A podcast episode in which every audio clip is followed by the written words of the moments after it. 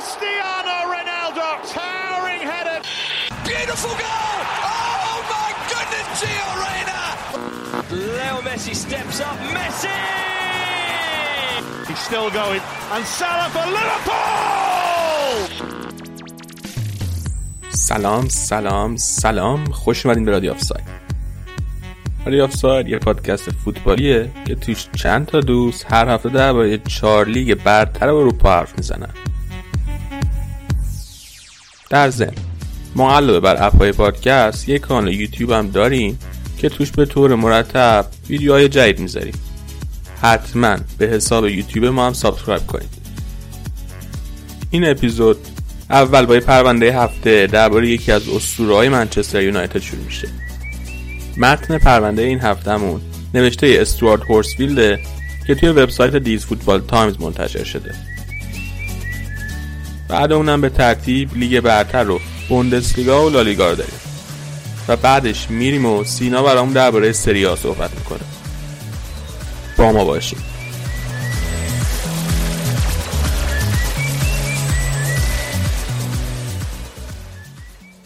از خودگذشتگی رویکین چجوری منچستر یونایتد راهی فینال لیگ قهرمانان 99 کرد؟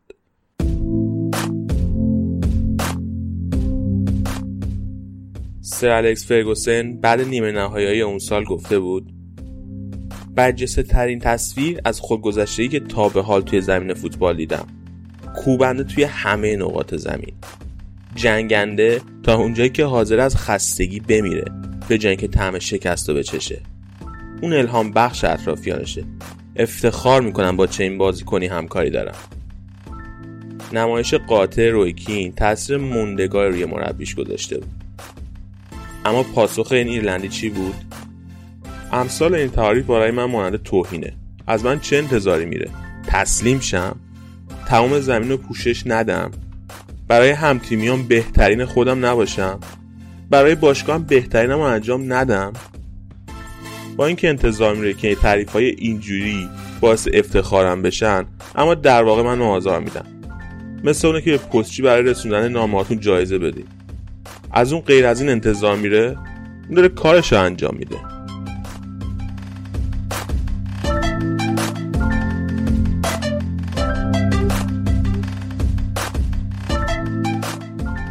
دور برگشت نیمه نهایی لیگ قهرمانان 98 99 توی این دوتا نقل قول خلاصه شده. موفق ترین مربی یونایتد از جنگنده ترین و دونده ترین کاپیتان تیم قدردانی می‌کنه. از اون برای نمایشی که باعث شد سیر سگانه فصل ادامه پیدا کنه ممنونه. در حالی که قهرمان داستان از گستاخی که مربیش در قدردانی از اون برای انجام کارش به خرج داده ناراحته.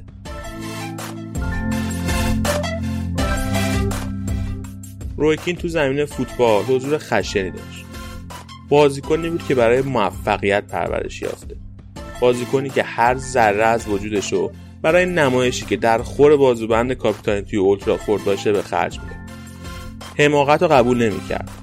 به علاوه چیزی کمتر از تمرکز و تعهد صد درصدی هم نمیپذیرفت. شخصیت کین حس تبعیتی رو توی همتیمیاش القا می‌کرد. خالی از ترس و توبیخی که شاید به خاطر برآورده نکردن انتظاراتش مستوجبش بودن. آیا اون بازیکنی با تکنیک ناب و مهارت ذاتی بود؟ نه. آیا اون برای تیم شیل الهام بخش بود؟ قطعا.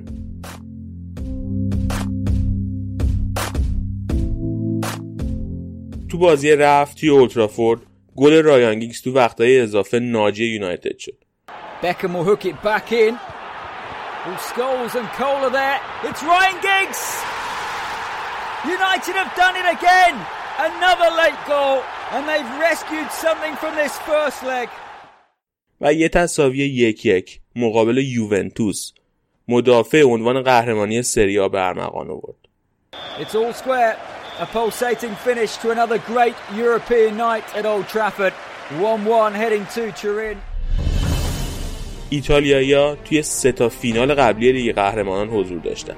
نیاز به یه برد یا یه تساوی پرگل اونم توی دیگ جوشان ورزشگاه دلالپی بیشتر به یه مأموریت فوتبالی مناسب ایتن هانت میمون بعضی اون مأموریت غیر ممکن نامیده بودن. اگه قبل از شروع بازی مأموریت رو باور به نظر می اومد بعد 11 دقیقه حتی تام کروز هم بساطش رو جمع می‌کرد و برمیگشت به خونه.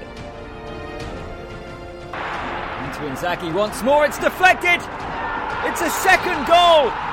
Inzaghi celebrates again, and Juve are starting to dream of a place in the final. فیلیپو اینزاگی یوونتوس رو دو هیچ جلو انداخته. برخلاف فیلم ها این بار زندگی واقعی بود. توی تیمی مملو از فوق ستاره یه مرد توی 24 امین دقیقه از بازی به معنای واقعی کلمه بالاتر از همه بلند شد تا منچستر یونایتد بخ زده به بازی برگردونه. به مسیر اصلی به رقابت به سگانه.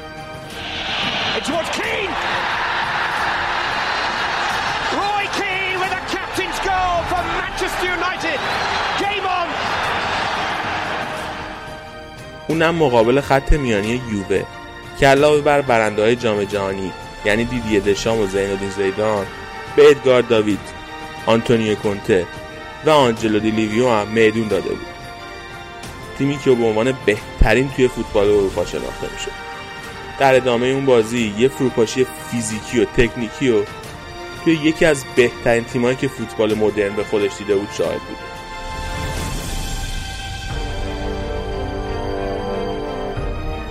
توی 80 دقیقه باقی مونده. رویکین لازم دید تا نمایش فوق‌العاده ای ارائه بده. شدت و هدت بازیش برای هر بیننده ای که با اون چه از ایرلندی انتظامی رفت آشنا بود مشهود بود. ولی جنبه تکنیکی عمل کردش بود که راهو به طرز پیش بینی نشده برای کاپیتان یونایتد روشن کرد. وقتی که ساعت از دقیقه 24 عبور کرد دیوید بکام کورنر روی دروازه ریخت. دفاع نقص بانوی پیر تهدید از طرف یاپستام و رونی یانسن پیش اومده را پوشش داده بود یه لحظه مکس در حرکت به سمت تیر توسط کین به اون زمان مناسب برای یه پرش بینقص داد یه چرخش گردن و یک تماس کوتاه تو با پیشونی همواره پر از اخمش و یونایتد اختلاف به حداقل رسوند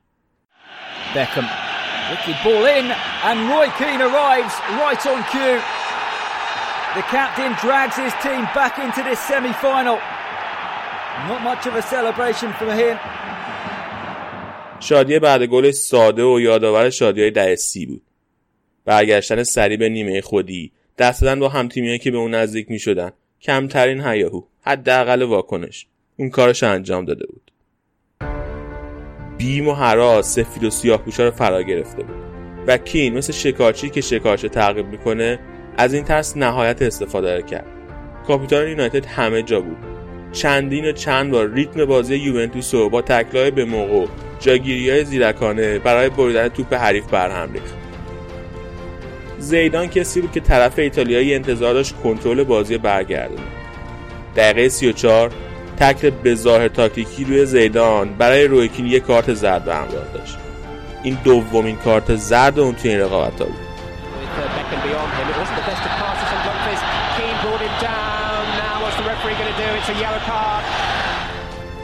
کین بازی فینال از دست داد. اشکا و ناله های پولگاسکوین توی جام جهانی 90 ایتالیا توی همین ورزشگاه هنوزم تو ذهن همه هست. اما رویکین از گل دیگه ای ساخته شده بود. اون بازوبندش رو مرتب کرد موقعیت و اطراف رو برانداز کرد و به بازی برگشت. به لطف پاسای دقیقه کین یونایتد کنترل کامل بازی رو به دست گرفت.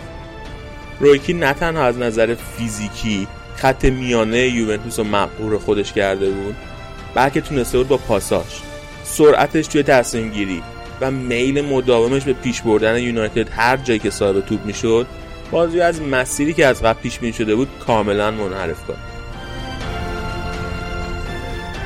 فقط یک دقیقه بعد از حس بد از دست دادن کاپیتانشون توی فینال گل دوم یونایتد به ثمر رسید.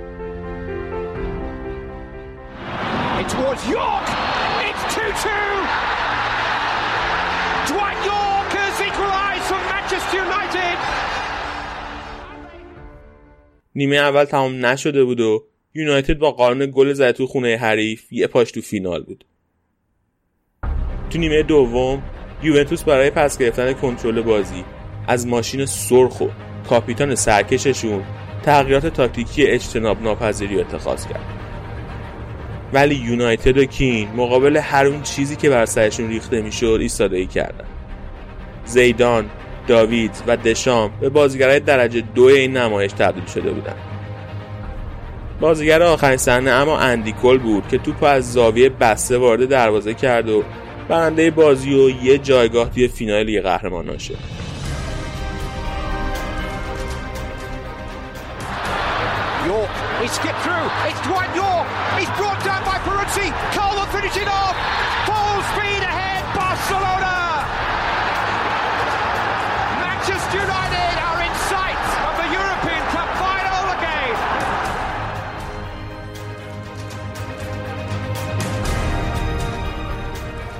این بازی یکی از چندین اتفاق مهم توی راه رسیدن به افتخار سگانه برای یونایتد بود. اما برای کین لحظه تعیین کننده توی دوران حرفه و میراثش بود. اون نیمه نهایی توانایی فوتبال و هوشی که در اختیار داشت رو آشکار کرد. این افسانه که بازی کین بر اساس روب و وحشت و از نظر تکنیکی محدوده برای همیشه از بین رفت. پاسهای بیوقفه و خارج کردن برندگان جام جهانی. توسط رویکین زمینه رو برای بقیه بازیکنهای یونایتد فراهم کرد تا تواناییاشون رو توی وحشتناکترین جو ممکن نشون بدن. قطعا رویکین نبود که یونایتد رو پیروز بازی کرد. ولی بدون شک برای نمایشی که هنوز با احترام از اون یاد میشه نقش کاتالیزو رو داشت. But it is Manchester United who are heading to Barcelona. The treble dream is still very much alive. And even by their standards, remarkable drama. But United have won it. A semi-final that will live long in the memory. Finishes 4-3 on aggregate to Manchester United. فیلمی که از رخکن یونایتد درست بعد سوت پایان بازی توی یوتیوب هست نگاهی به اینکه چجوری روحیات کین همیشه با بقیه تیم تو تضاده وقتی تیم برنده برمیگرده به رخکن هلهله فریاد رقص شوخی دستی و تبریکان مشهوده باد شینکام می و بکام لخت در حال جست گرفتن برای عکس هستن. دوایت یورک دور رخکن سامبا میرقصه و به کل تیم تبریک میگه. وسط همه اینا کین سر جاش نشسته و داره از بطری آب می‌خوره. تقریبا از اتفاقاتی که پیش روش میفته شگفت زده است. بازیکنان قبل از اینکه از رخکن خارج شن به ادامه پایکوبیشون بپردازن به سمت اون میان تا به ترتیب باش دست بدن.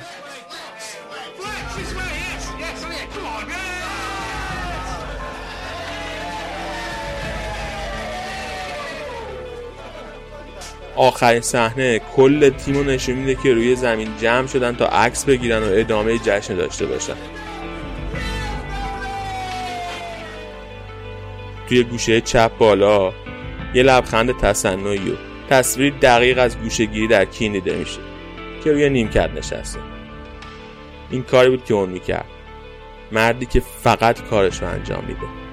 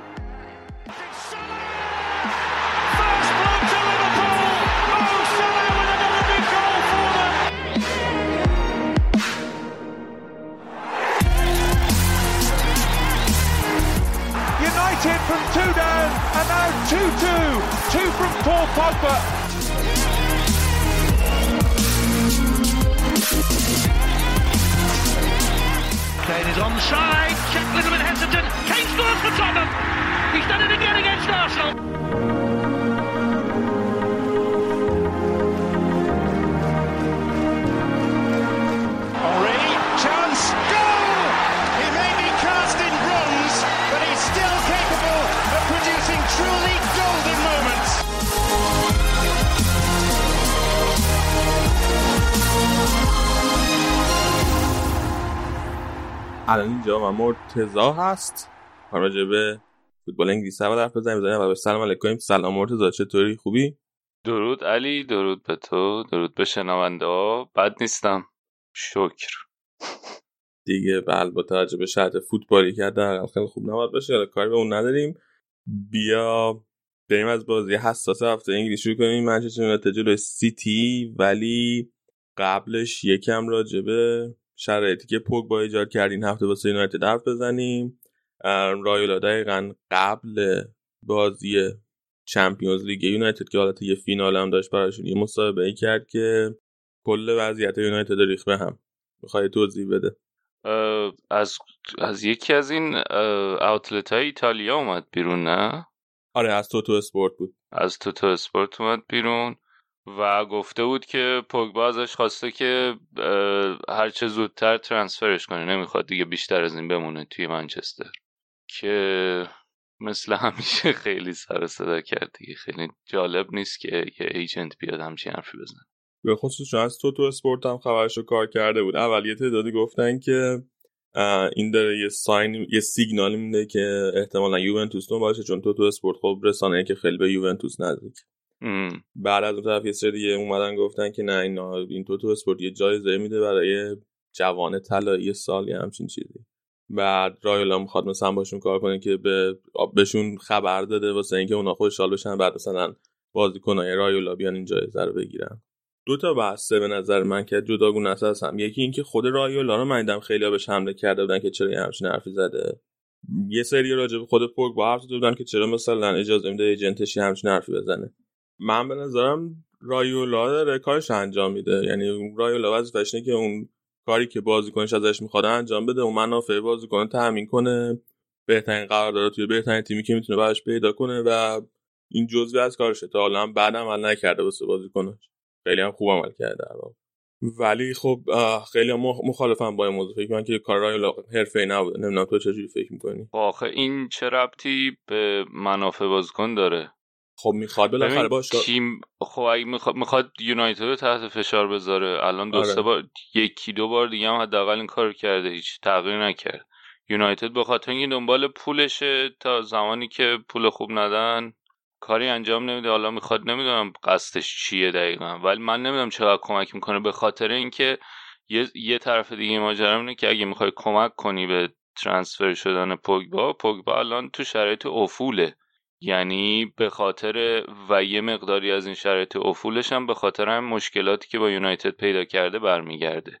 تا اگه می‌خوای بازیکن راحت تر ترانسفر بشه باید کمک کنی بهش که بتونه بازیشو خوب بهتر انجام بده. تو یونایتد جا بیفته برگرده به فرم خوبش. بعد حالا اون پولی هم که بخوام بدن و میدن باشگاه دیگه. الان چه می‌دونم رئال یوونتوس بخوان خرج کنن نگاه می‌کنن به پوگبای الان میگن اون پولی که می‌خوان نباید بدیم لازم نیست. خب همین من چیزی که می‌خوام مثلا اینا پیار سال تابستون یعنی دو سال پیش تابستون واسه دین تابستون 2019 رئال یوونتوس دنبال پوگبا بودن ولی یونایتد قیمت 150 میلیون یورویی طبق اون اخباری که حالا رسانه هم گفتنش گذاشته بود. که خب وقتی تو یه همچین قیمتی رو پوگبا می‌ذاری یعنی نمی‌خوای پوگبا رو بفروشی فقط یه عدد خیلی بزرگ همجوری پروندی. و دوباره امسال تابستون حرفش بود که این اتفاق بیفته دوباره قیمت خیلی زیادی روش گذاشتن. و این نکته دیگه که که اینا می‌تونن یه سال یه قرارداد پوگبا رو تمدید کنن بدون اینکه نیازی باشه به رضایت پوگبا به قراردادی که دارن. و خب اینو اعلام می‌خواد جلوی اینو بگیره که بتونه با قیمت معقولی بازیکنش جدا شه. چون اگر که الان بازیکن تحت اختیار یونایتد و یونایتد اگر نخواد بفروشه هیچ باشگاهی نمی‌تونه بخردش. می‌خواد یونایتد رو فورس کنه که یونایتد حداقل بخواد بفروشه. من فکر کنم هدفش اینه. ولی خب در کل نمی‌دونم اگر که اگه در, در نهایت موفقیت ایجنت رو بر اساس این بذاریم که آیا می‌تونه خواسته های اون موکلش رو بر طرف بکنه یا نه تا الان که نتونسته. یعنی یک سال و نیم پوگبای میگه می‌خوام برم ولی نتونسته این کار انجام بده. حالا من نمی‌دونم چقدر مثلا بره مسابقه کنه با تو تو اسپورت. کمک می‌کنه به این که بتونه. آره دقیقا اون درسته. بعد تا حالا توی کیس پوگبا من فقط توی یونایتد. و دقیقا خبرش اومد بیرون که گفته بودن مثل اینکه اصلا خود پوگبا رایولا رو تهدید کرده که اگه ندونی آره. منو جدا کنی از یونایتد با قطعا کاری می‌کنه آره. آره اینو منم دیدم که ممکن دنبال عوض کردنم هست. بله. کلا رایولا چیز دیگه. چهره موجود عجیبیه. آره. چهره حرف متضاد زیاده راجبش. یه سری خیلی دوستش دارن یه سری بعدشون میاد. نه من به نظرم کاملا تو چارچوب اینی که هر کاری می‌کنه برای سود بیشتر خودشه باید نگاه کرد بهش. همه همینطورن احتمالا می‌خوای بگی.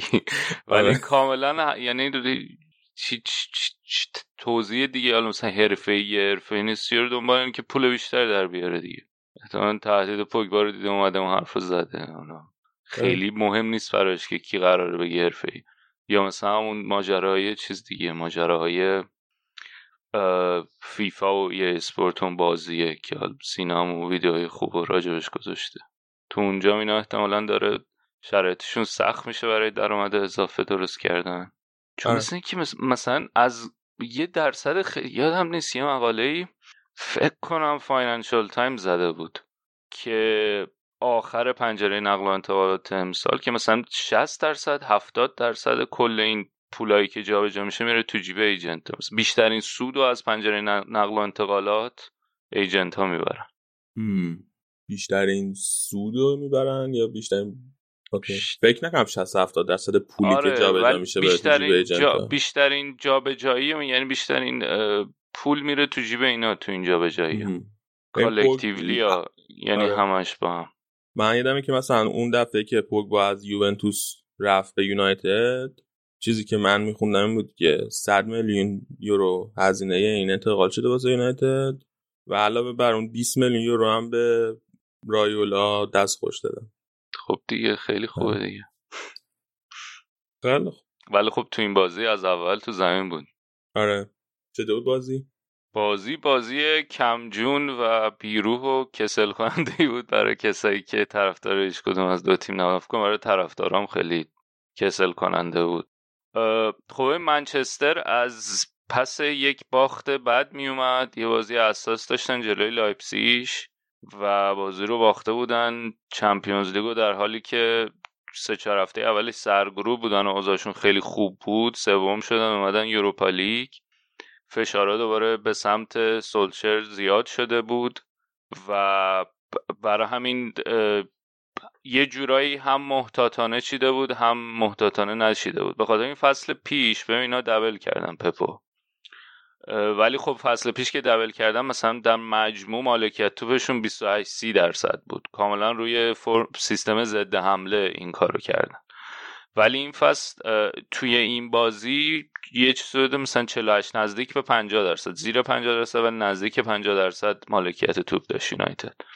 و کاری که کرده بود اوله این بود که سعی کرده بود یکم اون انسجام و ساختار پرس تیمش رو منظمتر کنه از همون شروع.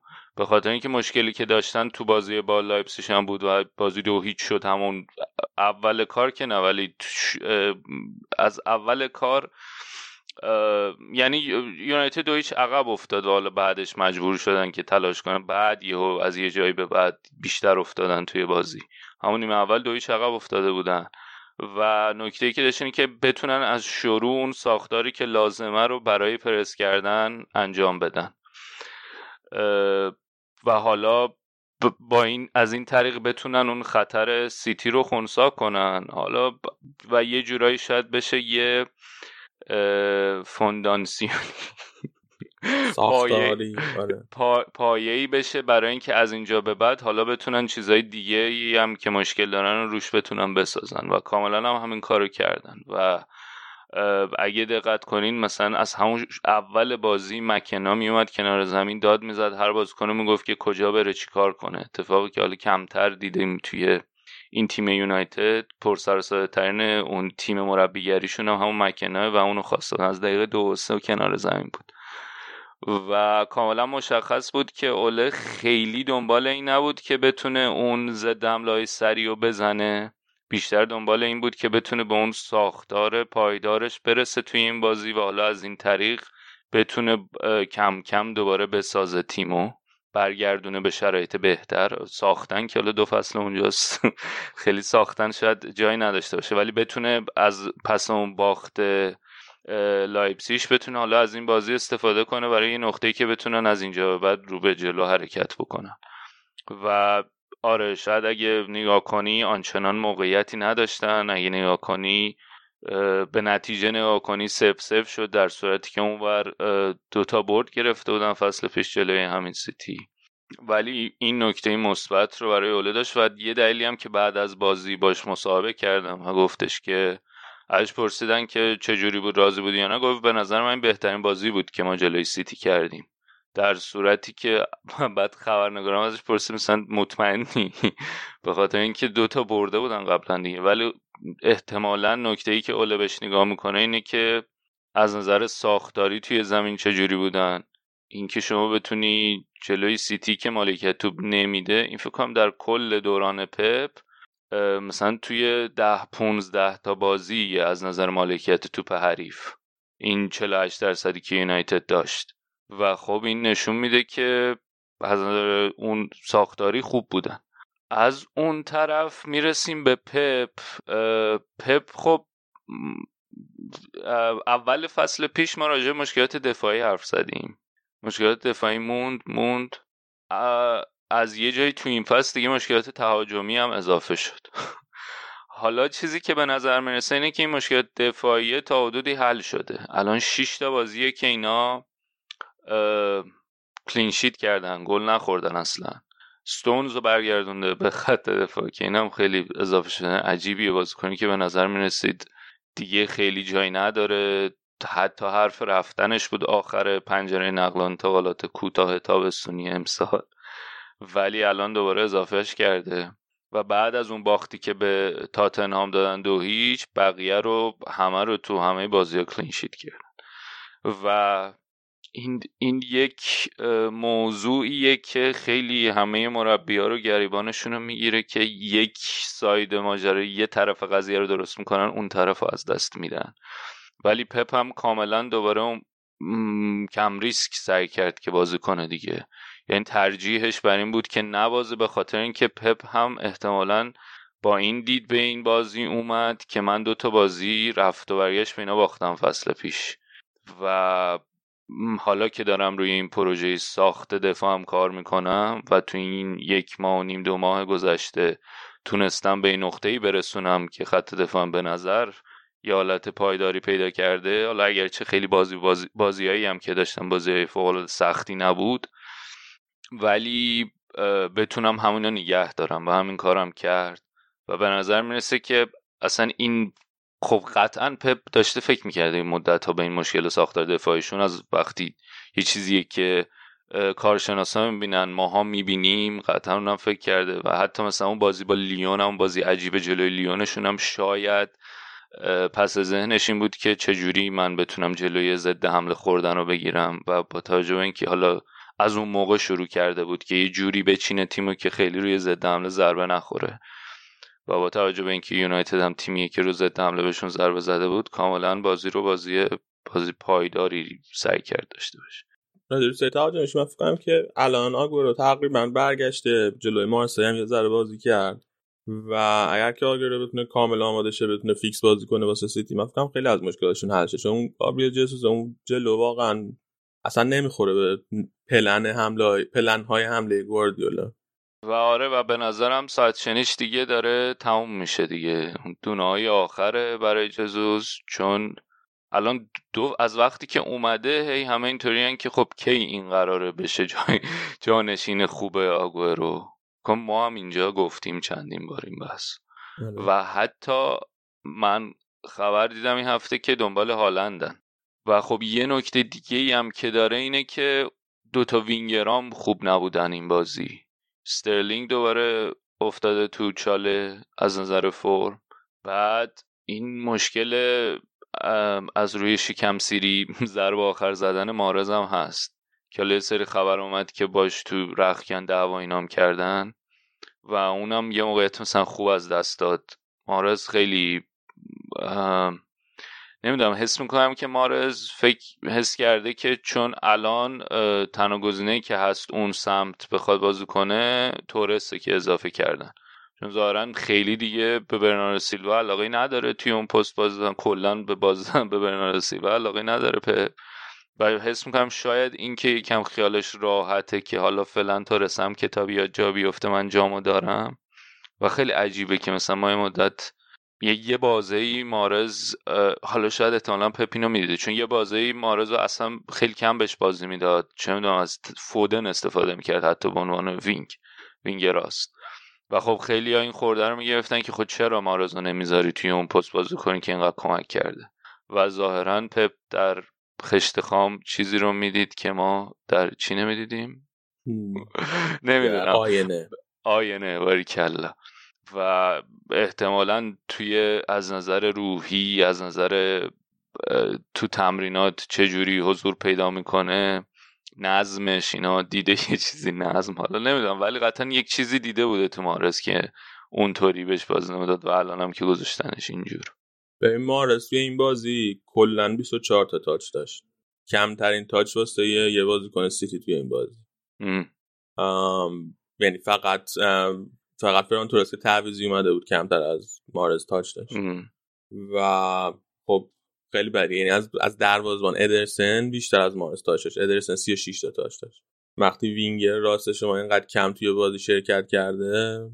و خب یه مقدار از کردیت این موضوع هم باید بدیم به لوکشا دیگه که کارو برای تلس هم سخت کرده. ظاهرا از وقتی که تلس اضافه شده لوکشا هم قشنگ یه یه پله نمایشش بهتر رفته بالاتر.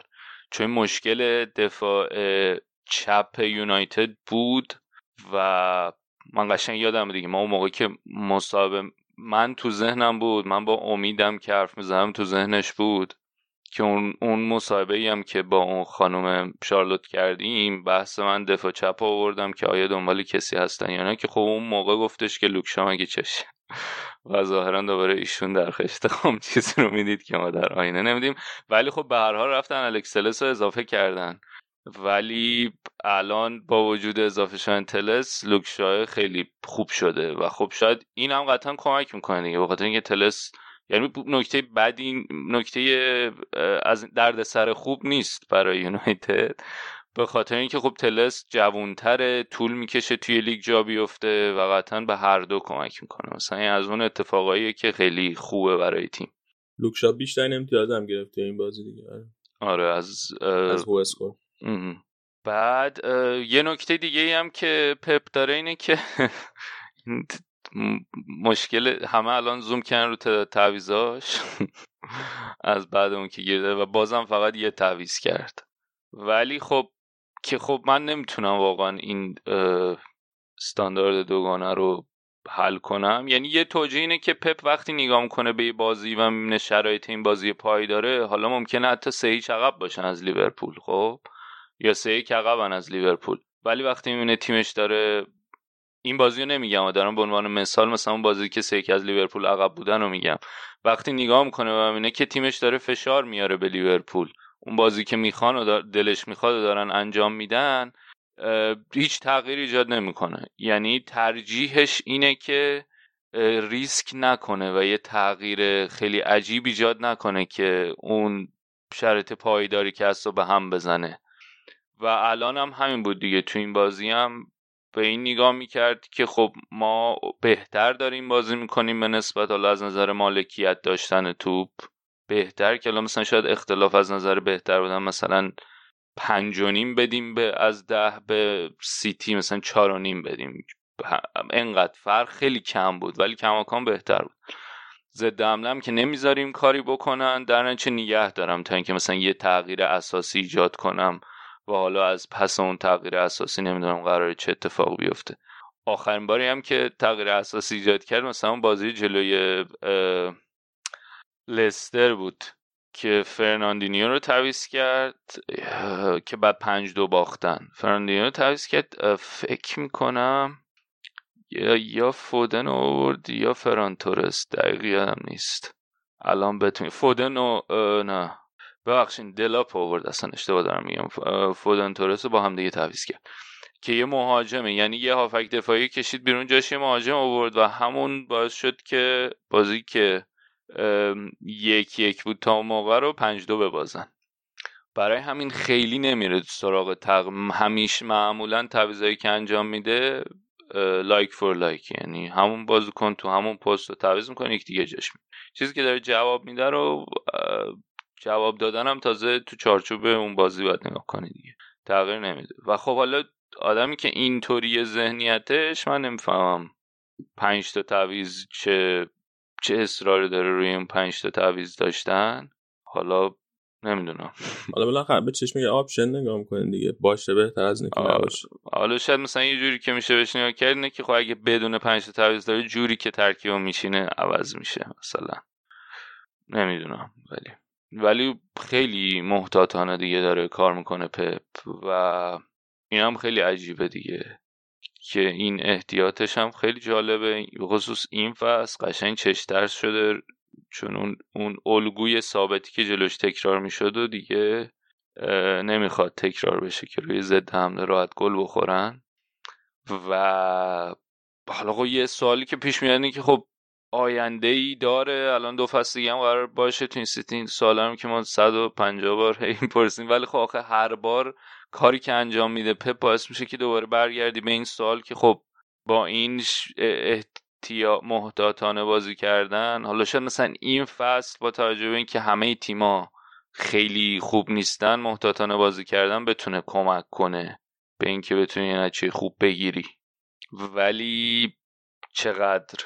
به قول آقای آرتتا سوستینبل سوستینبل قرعشون دیگه چمپیونز لیگ هم که امروز انجام شد خوردن به گلادباخ. واسه من سیتی. چی فکر می‌کنی؟ فکر؟ گلادباخ من فکر کنم بزنن. من فکر می‌کنم که گلادباخ دیگه بیفته تو مسیر سقوط. به خاطر اینکه حرف این است که روز می‌خواد بره چیز؟ روزه روزا واتور اون یه آخر رو هر جوری دوست دارین تلفظ کنین. می‌خواد بره دورتموند. حالا تو چیز صحبت آره. برای همین فکر می‌کنم که کارش راحت بشه یونایتد هم توی لیگ اروپا خورد به رئال سوسیداد اون سخت صدر نشین لالیگاست. بازی سختیه. صدر نشین های لیگ های معتبر همه تو لیگ اروپا آره صدرنشین هر پنج تا لیگ توی لیگ اروپا یکی از بچه ها توی توییتر توییت کرده بود که یونایتد اگر که می‌رفت مرحله بعد Champions League می‌خورد به تیم هشتم لالیگا که بارسا باشه. الان که اومده لیگ اروپا خورده به صد نشین لالیگا. حالا اعتقاد قلبی تو که این نیست. من فکر می‌کنم الان سوسی داد فرم بهتری از بارسا داره. خب بارسا دیگه سخت جلو بارسا بازی کردن دیگه. سخت که فرمشون واقعا مهمه. تو این شرایط جلوی بارسا بازی کردن ترجیح داره دیگه. تیمی که تیمی که تو دوران گذار دوباره افتاده توی دوره ای که نه خوبه نه بد یعنی یونایتد دارم میگم. و ترجیحش اینه که بره جلوی بارسای تیم اسمی بازی کنه دیگه. اگه بخوای بهش نگاه کنی.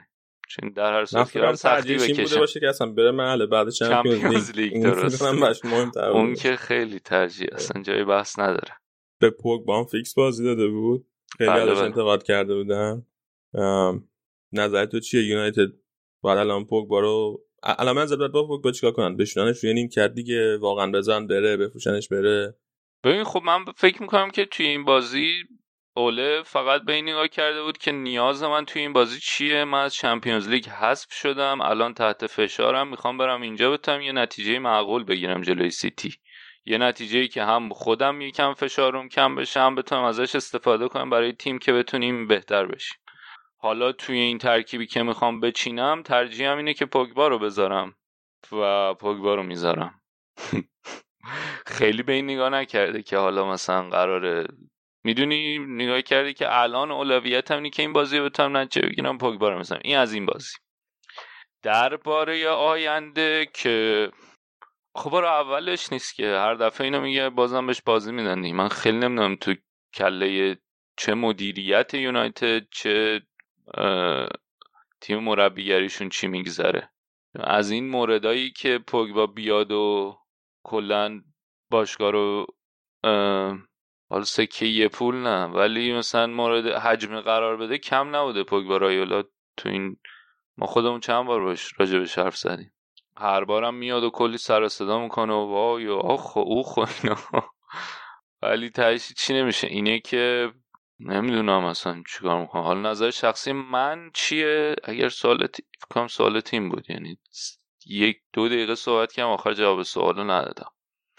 بله. نظر شخصی نظر شخصی من اینه که بازی ندم بهش دیگه. این چه مسخره بازیه که در آورده. هر دفعه میاد اونجا میگه من می‌خوام برم. اینا نظرینش دیگه. نظر تو چیه؟ من فکر کنم بازیکنی که نمی‌خواد واسه یه باشگاهی بازی کنه پرستیژ باشگاه حکم می‌کنه که اون بازیکن بدن دیگه بابا از از دیسیپلین خارجه. حالا نمیخواینم بدیم بره. نمی‌دونم شاید هم اونا اینطور نگاه می‌کنن که خب ما اینو می‌خوایم بدیم بره و کمترین ضرر ممکنه بکنیم از نظر تفاوت خرید و فروششون خیلی رفته تو پاچهشون اون موقعی که خریدن. و برای همین هر از گاهی یه بازی بهش بدیم اینا پلکه مثلا جرقه چیزی ببینم نمی‌دونم. حرفش بود که با دیبالا معاوضه کنن واسه یوونتوس. رو آگرستی هم خیلی تو این مدت من که خبرنا کار کرده که پوگبا ممکنه بیاد یوونتوس. تو فکر کنید دی دیبالا ممکنه به درشون بخوره؟ یه بازیکن شماره تقریبا حالا شماره ده بازیکن که پشت مهاجم بازی می‌کنه رو اضافه کنن. برونو رو دارن من نمی‌دونم. الان برونو فرناندز یکی از بهترین های لیگ برتره. یکی از مثلا بشه 5 تا بازیکن تاثیرگذار لیگ برتر. یعنی همین نصف نیمه نتیجه هم که یونایتد می‌گیره 70 80 درصدش صدقه سری برونوه و نمی‌دونم دی چون پست برونو هم همونه دیگه. شما می‌خوای 4 2 3 بازی بدی؟ وینگر بیشتر لازم داره تا اون پست دیگه. دو تا هم حالا احتمالا مگه اینکه بخواد مثلا برونو فرناندز رو ببره عقبتر توی یه پست deep lying midfield. ببره توی یه خط عقبتر بهش بازی بده مثلا double pivot برونو بذاره و مکتامینه یا فرد. آره هر کدوم از اون بعد آخه چیزم دارن تو خط میانه الان این فندبیک هم دارن. آره البته دیبالا خب وینگر هم می‌تونه بازی کنه یعنی بازی می‌کنه ولی من وینگر نیستیم. یونایتد آره. به اندازه کافی بازی کنی که وینگر نباشه ولی wing بخوان بازی بهش بدن دارن. آره. خب بیا بریم سراغ اون یکی بازی مهم هفته چلسی جلوی اورتون که چلسی بالاخره باخت اورتون بالاخره برد. کلا نتیجه عجیبی بود. یکی چاره چرا از یک تا ده؟ چند تا خوشحال شدی کارلتو برد؟ اون موقع بازی رئال اتلتیکو هم بود من همه حواسم اون ور بود. ولی بعدش که دیدم اورتون برده واقعا بر خوشحالی هم افزود. ببین اورتون از وقتی که خامس مصدوم شد کلا یه مدت خوردن به زمین گرم. یه شروع خیلی خوبی داشتن ولی بعد این مصدومیت ها اومد سراغشون دوتا فولبک از دست دادن. هم کلمن مصدوم شد هم دینیه. خامس مصدوم شد. برام این یه تغییر تاکتیکی ایجاد کرد کارلتو. سه دفاعش کرد سه چهار سه. سه چهار هم دوباره اونقدر جواب نداد به خاطر اینکه اولا تو سه چهار سه آلاندو کره تنها یعنی یه نفر کمتر داشتن تو خط میانی.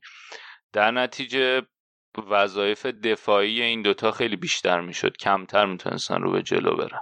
به خصوص خب خیلی هم اهمیت داشت دیگه. مثلا دو کره رو راجبش حرف زدیم اون اول فصل که به عنوان یک بازیکن خط میانی که از عقب به جلو جلو و عقب برگرد. box to box بود اصطلاح ولی این از نظر نفری وقتی یه نفر کم شد اینا حرکات رو به جلوشون محدودتر می‌شد.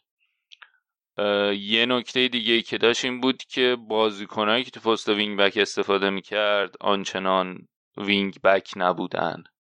و اینکه خب وقتی یه نفر تو خط میانی هم کم بشه گزینه پاس و گزینه بازی برای دفاع هم کمتر میشه یا برای اون وینگ بک حتی.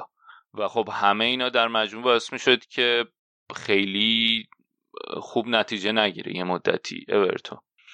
و اتفاقی که افتاد حالا شاید توفیق اجباری بود این بود که دلف بازی قبلی مصدوم شد. بازی که داشتن جلوی برنلی یکی چم عقب افتادن بعد یکی کش کردن. و از همونجا تغییر تاکتیک داد. برگردوند به 4 3 کارلتو. حالا البته میگم این این تغییر 3 4 3 یه مقدارش به خاطر خامس بود چون خامس مثلا بازی قبلا بود. یه مقدار اصلیش به خاطر این بود که فول بک هایی که می‌خواست نداشت. فول های اصلی شو حالا شاید اونقدر اعتماد نمی‌کرد. گادفری تازه اضافه کردن. مثلا اونقدر اعتماد نمی‌کرد که بزن. برگشت به 4 3 بازی خیلی بهتری انجام دادن هفته پیش از وقتی که 4 3 شدن و تونستن بازی رو برگردونن. و این بازی هم از اول 4 3 گذاشته بود. سیگورتسون رو گذاشته بود به جای گومز.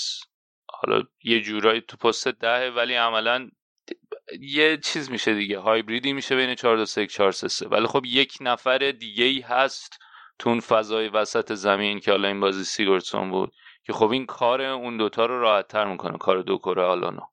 حداقل یه نفر اضافه دارن تو دفاع یکم کارشون راحت تر میشه در چه با خیال راحت تر می‌تونن برن جلو. نکته دیگه که داشت اینه که گادفری این بازی خیلی خوب بود توی اون پست دفاع چپ. و حالا شاید یه شانسی هم که آوردیم بود که حالا توی این چهار سه خیلی بهتر بازی می‌کردن دیگه. حالا شانسی که گادفری آورد چی بود؟ شانسی که گادفری آورده اینه که اونور چلسی دوباره 4 3 بازی می‌کرد.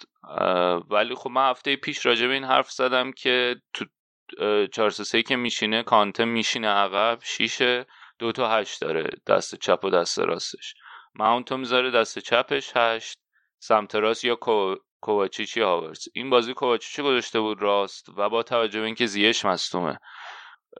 کالامات سونودوی مصدومه و پلیسی هم مصومیت ریزی داره و خیلی مطمئن نیستن نمی‌خواست ریسک کنه. با و چون یه سری بازی پرفشار هم شروع میشه از این هفته میریم سراغ دسامبر طوفانی انگلیس. ترجیح داده بود که پلیسیشو نذاره و هاورتس رو گذاشته بود وینگر. هاورتس همینطوریش سردرگمه توی این ترکیب چلسی برای جا افتادن. حالا بذارید توی پستی که دیگه خیلی دوره از وینگر نیست بخوام ساده بگم. و اصلا خوب نبود. اصلا خوب نبود و کاملا هم به اصطلاح کف فضای مجازی گادفری گذاشته بودش تو جیب پشتش. هاورتز. اون قدم کف فضای مجازی ما ترسیدم گفتم چی می‌خواد بگی حرف زشته می‌زنم نه. فوشای بعد می‌خواد بده آره. بعد گلی که زد اورتون روی یه پنالتی بود که استاد مندی سوتی داد. قبلترش هم میشه گفت یه سوتی ریزی تیاگو سیلوا داد. با هر سوتی که این خریدهای جدید چلسی میدن نقطه بسیار بسیار کوچک در قلب من روشن میشه. قلبم پر از سیاهیه با توجه به وضعیت آرسنال. بعد غم تو صدات مشخص آره. بعد مندی آره اولین سوتیشو داد و حالا احتمالا بعد دید چقدر جدیه دیگه. این کلا چیزن PTSD ن آخ ما این PTSD یه بار دیگه گفتم منو چیز کردی. نقد بیرحمانه بهم کردی. post traumatic stress disorder. سندروم سندروم چی؟ دست بیقرار.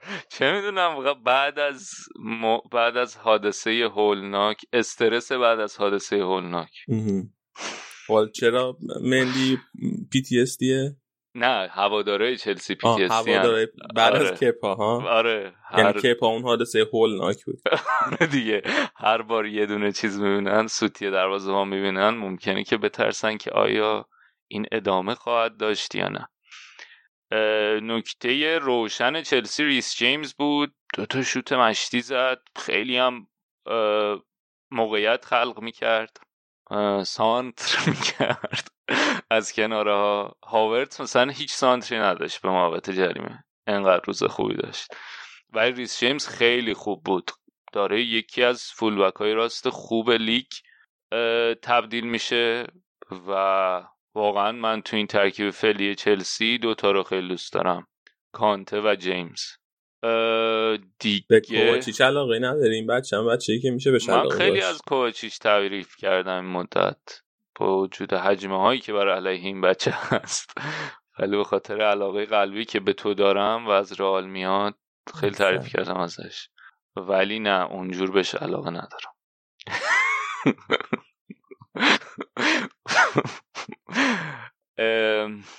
بعد نیمه دومم نیمه اول حالا باز یکم بعد از گل واکنش خوبی نشون دادن چلسی ها. همون دوتا شوتی که ریس جیمز زد دقیقا بعد گل بود تیرک خورد خوش شانس بود اورتون که دروازش باز نشد. ولی نیمه دوم خیلی باز نیمه دوم اصلا خوب نبود چلسی و کاملا رو ضد حملات. اذیتشون کردن اورتون یه پنالتی دیگه هم بود که حالا ولی آفساید شده بود قبلش. و مثلا من با تو که حرف می‌زنم اینطوری بودم که آخ آخ اینا وحشی شدن می‌زنه چلسی. ولی نیمه دوم کاملا خونسا بودن. بعد من به دلیل باشه گفتم من بازی نمی‌بینم ولی شما به کالتو اعتماد کن. در بازی هست. متقابلا در ها می‌خواستم بگم داریم سوتی گلر میگیم. پیکفورد هم یه سوتی داد. خیلی شبیه به همون سوتی مندی که قول شانس آورد دفاعش جمع کرد. و اون تغییر تاکتیکی کارلتو البته خودش هم گفته بود. گفته بود این تغییر تغییر اورژانسیه. در شرایط اضطراری ما این کارو کردیم. چیزی نیست که قرار همیشه باشه. و نکته دیگه که الان هم چیزو می‌ذاره دیگه. الکس ایوبی رو می‌ذاره در پست خامس. یه مشکلی که داره اینه که مثلا ترکیب اول خامسه بازی کنی که می‌تونه بذاره wing راست که حالا راجع به حرف که چقدر wing راست هست یعنی ولی خب جواب داده بود بعد جایگزینش کیه؟ الکسی بابی. خوبه که اونم بازی کنه بزرگیه. توی, چیز بازی کرده بالاخره. ولی خیلی خوب تو پاششون کرده. می‌دونی که چیزمونه چیزمونه به عنوان بازیکنی که از آکادمیمون رشد کرده. یعنی سود خالص بود فروشش. سی سی و پنج تا فروختن. اصلا معدود نقل و انتقالات مثبت آرسناله. خواستم تیم نقل و انتقالات آرسنال. معروفه خیلی به اینکه خیلی خیلی خفنه و... خوب می‌گیره. آره.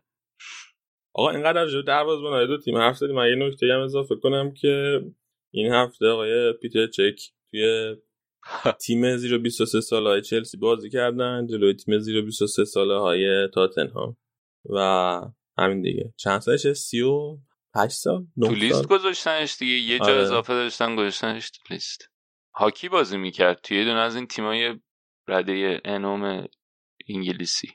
نمی‌دونستم. هاکی بازی می‌کرد؟ آره بعد اینکه از فوتبال خدافزی کرد و اون تصمیمات طلایی که گرفت که فینال یوروپا لیگ تموم شد فردا شد مدیر فنی چلسی. یه اون توی مدت هاکی رو یخ بازی می‌کرد گلر هاکی رو یخ بود حالا مثلا خیلی هم جد... تیم جدی نیست ولی توی تیم بازی می‌کردن. آخه هاکی چه ربطی داره؟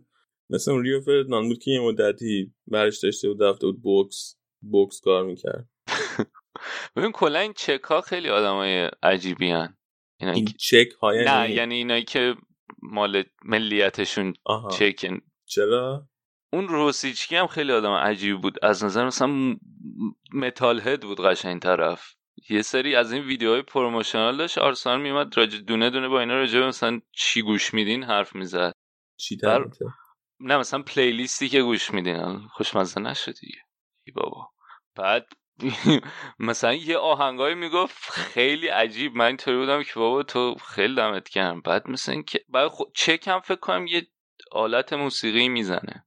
metalhead رو هم من نمی‌دونم یعنی چی. موزیک متال گوش میدن موزیک های شیطان آها metalhead یعنی کسایی که موزیک های شیطان پرستی گوش میدن. وای می‌دونی یاده چی افتاد؟ این دیگه خیلی این سایت چکه یاده آقای امیریان افتاد. نه نمی‌خواد تعریف کنی بعد یه سال دیگه برام پیش اومد. شاهد اینکه آدم های اهل کشور چکی آدم های عجیبی هم همین دوتا بودن دیگه. آره خیلی از نظر آماری خیلی اشتباه بود. یعنی هزار جور غلط آماری و چی فلسی تو این گزاره من هست. اینه که نه من دو تا دو تا بازیکنی که اهل جمهوری چک بودم و من دیدم از نزدیک یکم دنبالشون کردم عجیب بود. ها یه پستی هم گذاشته بود پیتر چک. دیدی راجع به اینکه این خطایی که تو پنالتی می‌گیرن از گلرا که از خط نباید جداشن آها. نیدم پستشو بگو. بعد گفته بود که ببین این شوتی که می‌زنن از اون فاصله با سرعت خیلی زیاد میاد و اصلا قابلیت تصمیم گیری خیلی سخت میشه برای دروازه‌بان. بعد چجوری نمی‌ذارین که روی همون خط حالا مثلا یه ذره حرکت کنه زودترش؟ گفته بود راه حل من اینه که بیان با این اسپرایا یکم جلوتر از خط دروازه داور یه خطی بکشه بگی از اینجا تا اینجا می‌تونی حرکت کنی که بتونن مهار کنن پنالتی رو. خب چرا از یکم عقب ترش نکشه که اون اول اون عقب تریه باشن بعد بیان رو این جلویه که یعنی بین خط دروازه تا این فضا تو می‌تونی حرکت کنی. نه من میگم این می‌خواد یه شتای بده به دروازه‌بان دیگه آره، یه شتای آره. بده به آره دروازه. آره دقیقا. خب عقب تر از خط دروازه یه خط بکشن بعد بگه از اونجا اونجا وایسا تو اول کار بعد خط دروازه. بیاد جلو. درسته. اینو من بهش فکر نکرده بودم. من فقط به عجیب بودن اون پیشنهاد اولیه داشتم فکر می‌کردم این مدت. آره ولی قبلا هم آخه اونقدر مشکلی نبود. الان چون VAR اومده تازه اونم بعضی داورا سخت می‌گیرن بعضی داورا سخت نمی‌گیرن. کلا خیلی رو اعصابه. از وقتی VAR اومده انقدر این consistence incons عجب کلمه این رو consistency آفرین ها انقدر زیاد شده که خیلی رفته رو اعصاب. هر داوری یه جوری استفاده می‌کنن. خیلی subjective شده شرایط. subjective. subjective خیلی خوب. ام، راجع به این بازی هم حرف زدیم. دیگه در انگلیس. آهان آقای جهانبخشتون هم که بازی کرد. جهانبخش ما؟ اولین آره دیگه اولین بازی fix ش تو لیگ برتر این فصل. یه ساعت تو دادن زیر یه ساعت بازی کرد. آره 54 5 دقیقه 55 دقیقه بازی کرد. بعد تیمش هم سه هیچ باخت البته چه گل. خوشگلی زد مدیسن. دیدی؟ از این گلایی که می‌زنه پشت محوط شوت خوشگل می‌زنه. باختن سه هیچ دیگه. Back to winning ways به قول معروف برای لستر. الان جدول لیگ انگلیس هم خیلی عجیبه. هم تاتنهام مسا... ببخشین هم تاتنهام مساوی کرد هم لیورپول مساوی کرد هم چلسی باخت که این سه تا تیمای صدر جدول بودن سه تا تیم اول بودن. هفته پیش الان تاتنهام لیورپول همچنان اول دوم ولی چلسی رفت رده پنجم. الان دیگه خیلی احتمال اینکه تغییر کنه زیاده دیگه. آره و این هفتم وسط هفته فکر کنم قراره تاتنهام جلوی لیورپول بازی کنه. آره توی ورزشگاه آنفیلد. خیلی بازی حساسی داریم چی میشه. اوه اوه مصاحبه مورینیو رو دیدی؟ خبرنگار برگشت ازش پرسید که بازیاتون خیلی بورینگه. کاری نمی‌خوای دربارش بکنی؟ بعد مورینیو گفت خب اگه بورینگه تماشا نکن. بله دیدم. گفت. نگاه نکنین اگه وسطتون سر. میره. منطقی هم بود. می‌تونین با- نگاه نکنین خیلی خوب. اگه موافقی بریم یه سرعتی بکنیم برگردیم به بخش بعدی. بله بله. میریم و سریع برمیگردیم تا شما یه آهنگ کوچیک گوش بدیم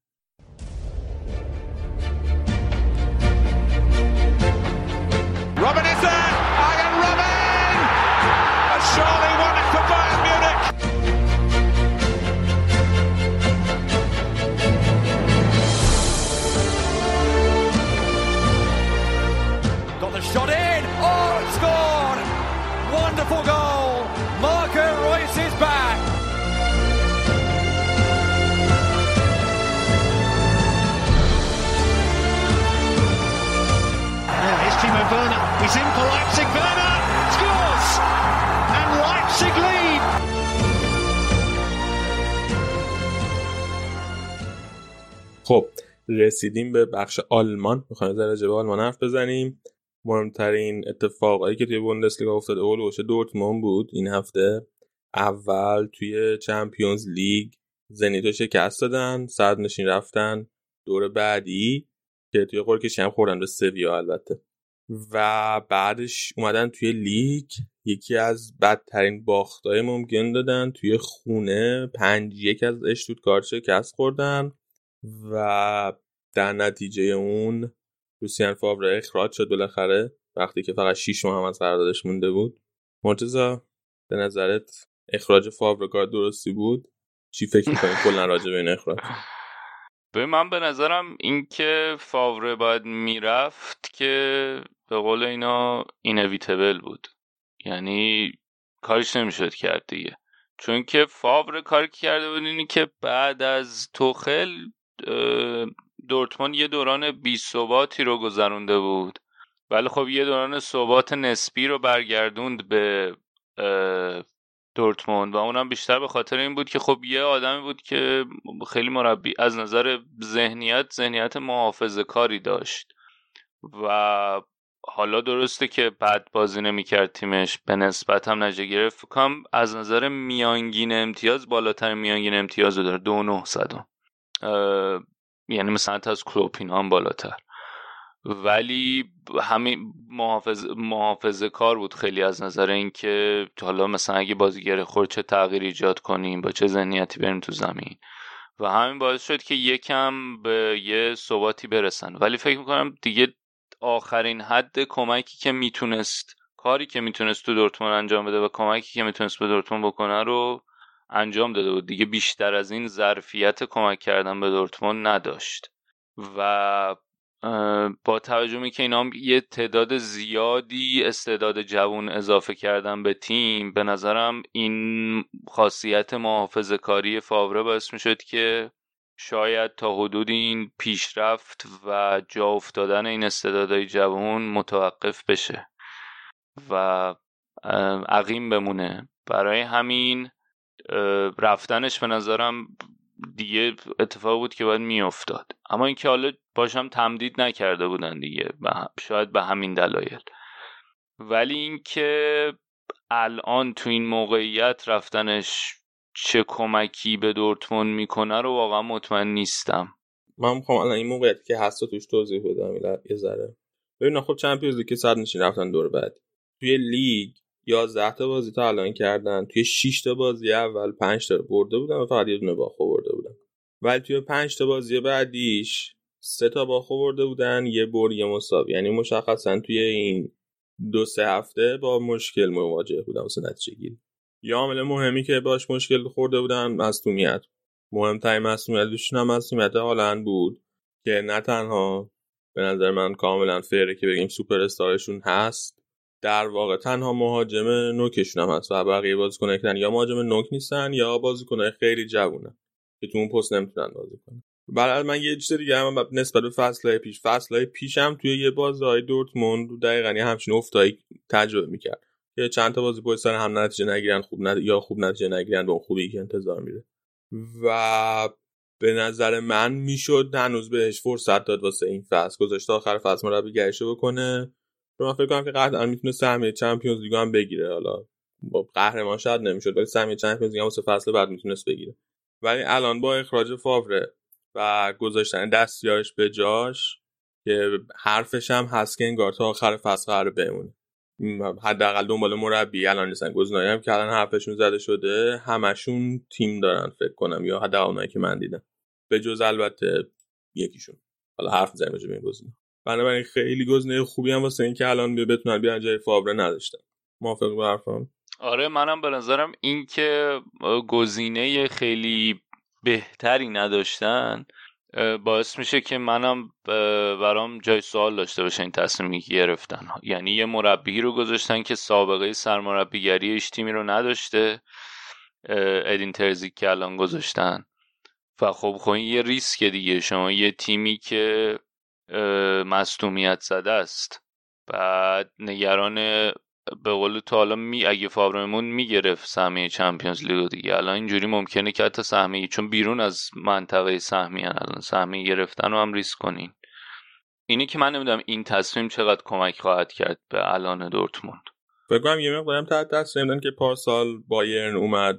کوواچو اخراج کرد به جاش فرانسی فلیکو گذاشت که خب اونم تجربه سرمربی سال ها بود که نداشت حالا قبلش داشته بود البته. و اون نتیجه گرفته بود مقداری هم تحت تاثیر اونم بودن به نظر. آره. ولی خب فلیک باز فکر می‌کنم چهره شناخته شده تری بود توی فوتبال آلمان. داره.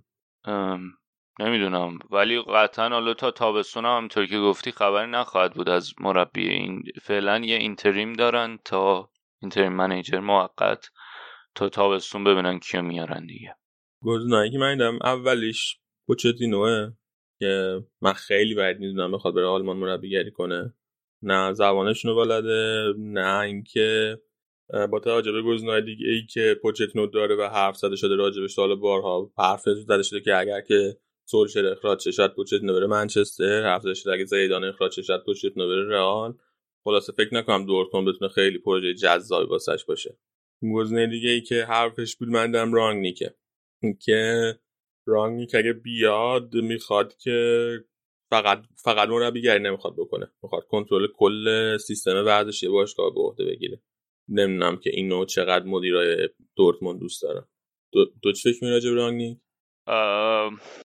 به نظرم با توجه به این جوانای خیلی بازیکن خیلی جوانی که اضافه کردن شاید آوردن رانگنیک بتونه کمک کنه دیگه. با توجه به اون تجربه ای هم که تو پرورش دادن استعدادا داره توی لایپزیش شاید بتونه به این پروژه که الان دورتموند تعریف کرده رانگنیک کمک کنه.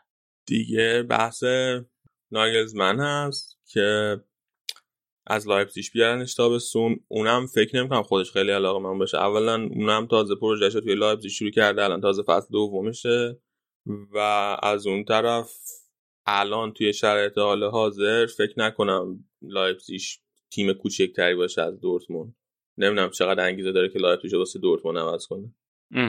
منم فکر نمی‌کنم. یعنی اگه قدم دنبال این باشه که حالا قدم بعدی رو برداره ناگلزمن قطعا رفتن به دورتموند برای شرکت در عرضه. رو به جلو نیست.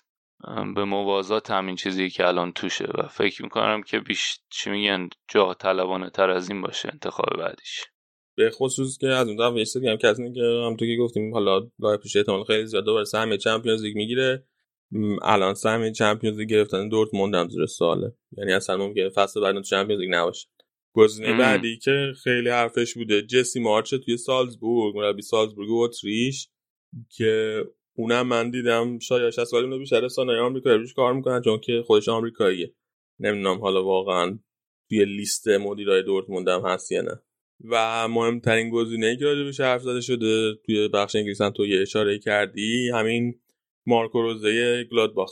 آره اون مثل اینکه خیلی جدیه. یعنی حتی قبل از اینکه این اخراجم اتفاق بیفته یه هر از گاهی یه حرفی ازش به میو میومد که حالا تا آخر این فصل که تموم بشه قرار داده فاوره قرار مارکو روزه رو بیارن. مثل اینکه خیلی مدیرای مدیرای دورتموند دنبال آوردن روزن. یعنی تمرکزشون بیشتر رو اونه. و نمی‌دونم چقدر می‌تونه کمک کنه. ولی خب کارنامه بدی نداشته تو گلادباخ. آخه می‌دونی من مشکلم اینه که اگر که دنبال این باشن که یه پله حالا به یه, یه دوران افولی داشتن. بعد توخل حالا از اون دوران افول یکم خودشون رو کشیدن بالا رسن به یه دوران سطح پایدار به نسبت. حالا می‌خوان یکم خودشون رو حل بدن بالا که بتونن فاصله رو با بایرن کم کنن و بتونن رقابت جدی بکنن با بایرن برای قهرمانی.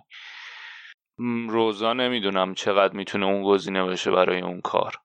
قطعا یه سری خوبیایی داره نسبت به فاوره. احتمالا دیگه اون نگاه محافظ کارانه رو نخواهد داشت نگاه محافظ کارانه که فاوره داشته و خب این قطعا کمک می‌کنه با توجه به این بازیکنای تهاجمی که دورتموند اضافه کرده جوانای تهاجمی. ولی پس می‌کنم هنوز کامل درس پس نداده دیگه. یه, یه درصدی از آزمون و خطا خواهد بود تو کارش. آره دقیقا. من خیلی دوستم یه مربی بزرگ واقعا مثلا حتی یه مربی در حد پوچتینو واقعا بره دو مربیگری کنه. یعنی اگر که می‌تونستن پوچتینو رو تحریک کنن تشویق کنن که بیاد دورتموند مربیگری دورتموند رو به عهده بگیره. از من خیلی جذاب می‌شد. به خصوص با بازیکنایی که دورتموند داره فکر کنم که بازیکنایی هم باشن که پوچتینو خیلی باشون حال می‌کنه. چون کار با جوونا هم پوچتینو دوست داره بازیکن پوچتینو هم خیلی جوونه واقعا می‌تونست اون یه تیم خیلی خفنی بسازه واسه رقابت با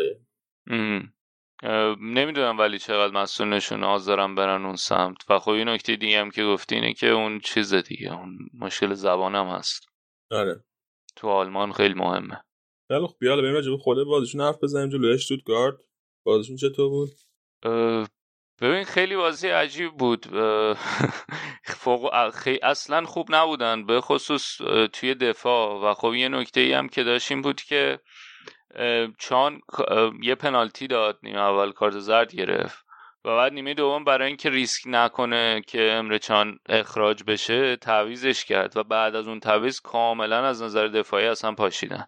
خیلی بد شدن. و تا قبل از چیز دو یک بود دیگه آره قبل, قبل, قبل تا قبل تعویض چان دو یک بود. چان رو که تعویز کرد ستای بعدی رو خوردن.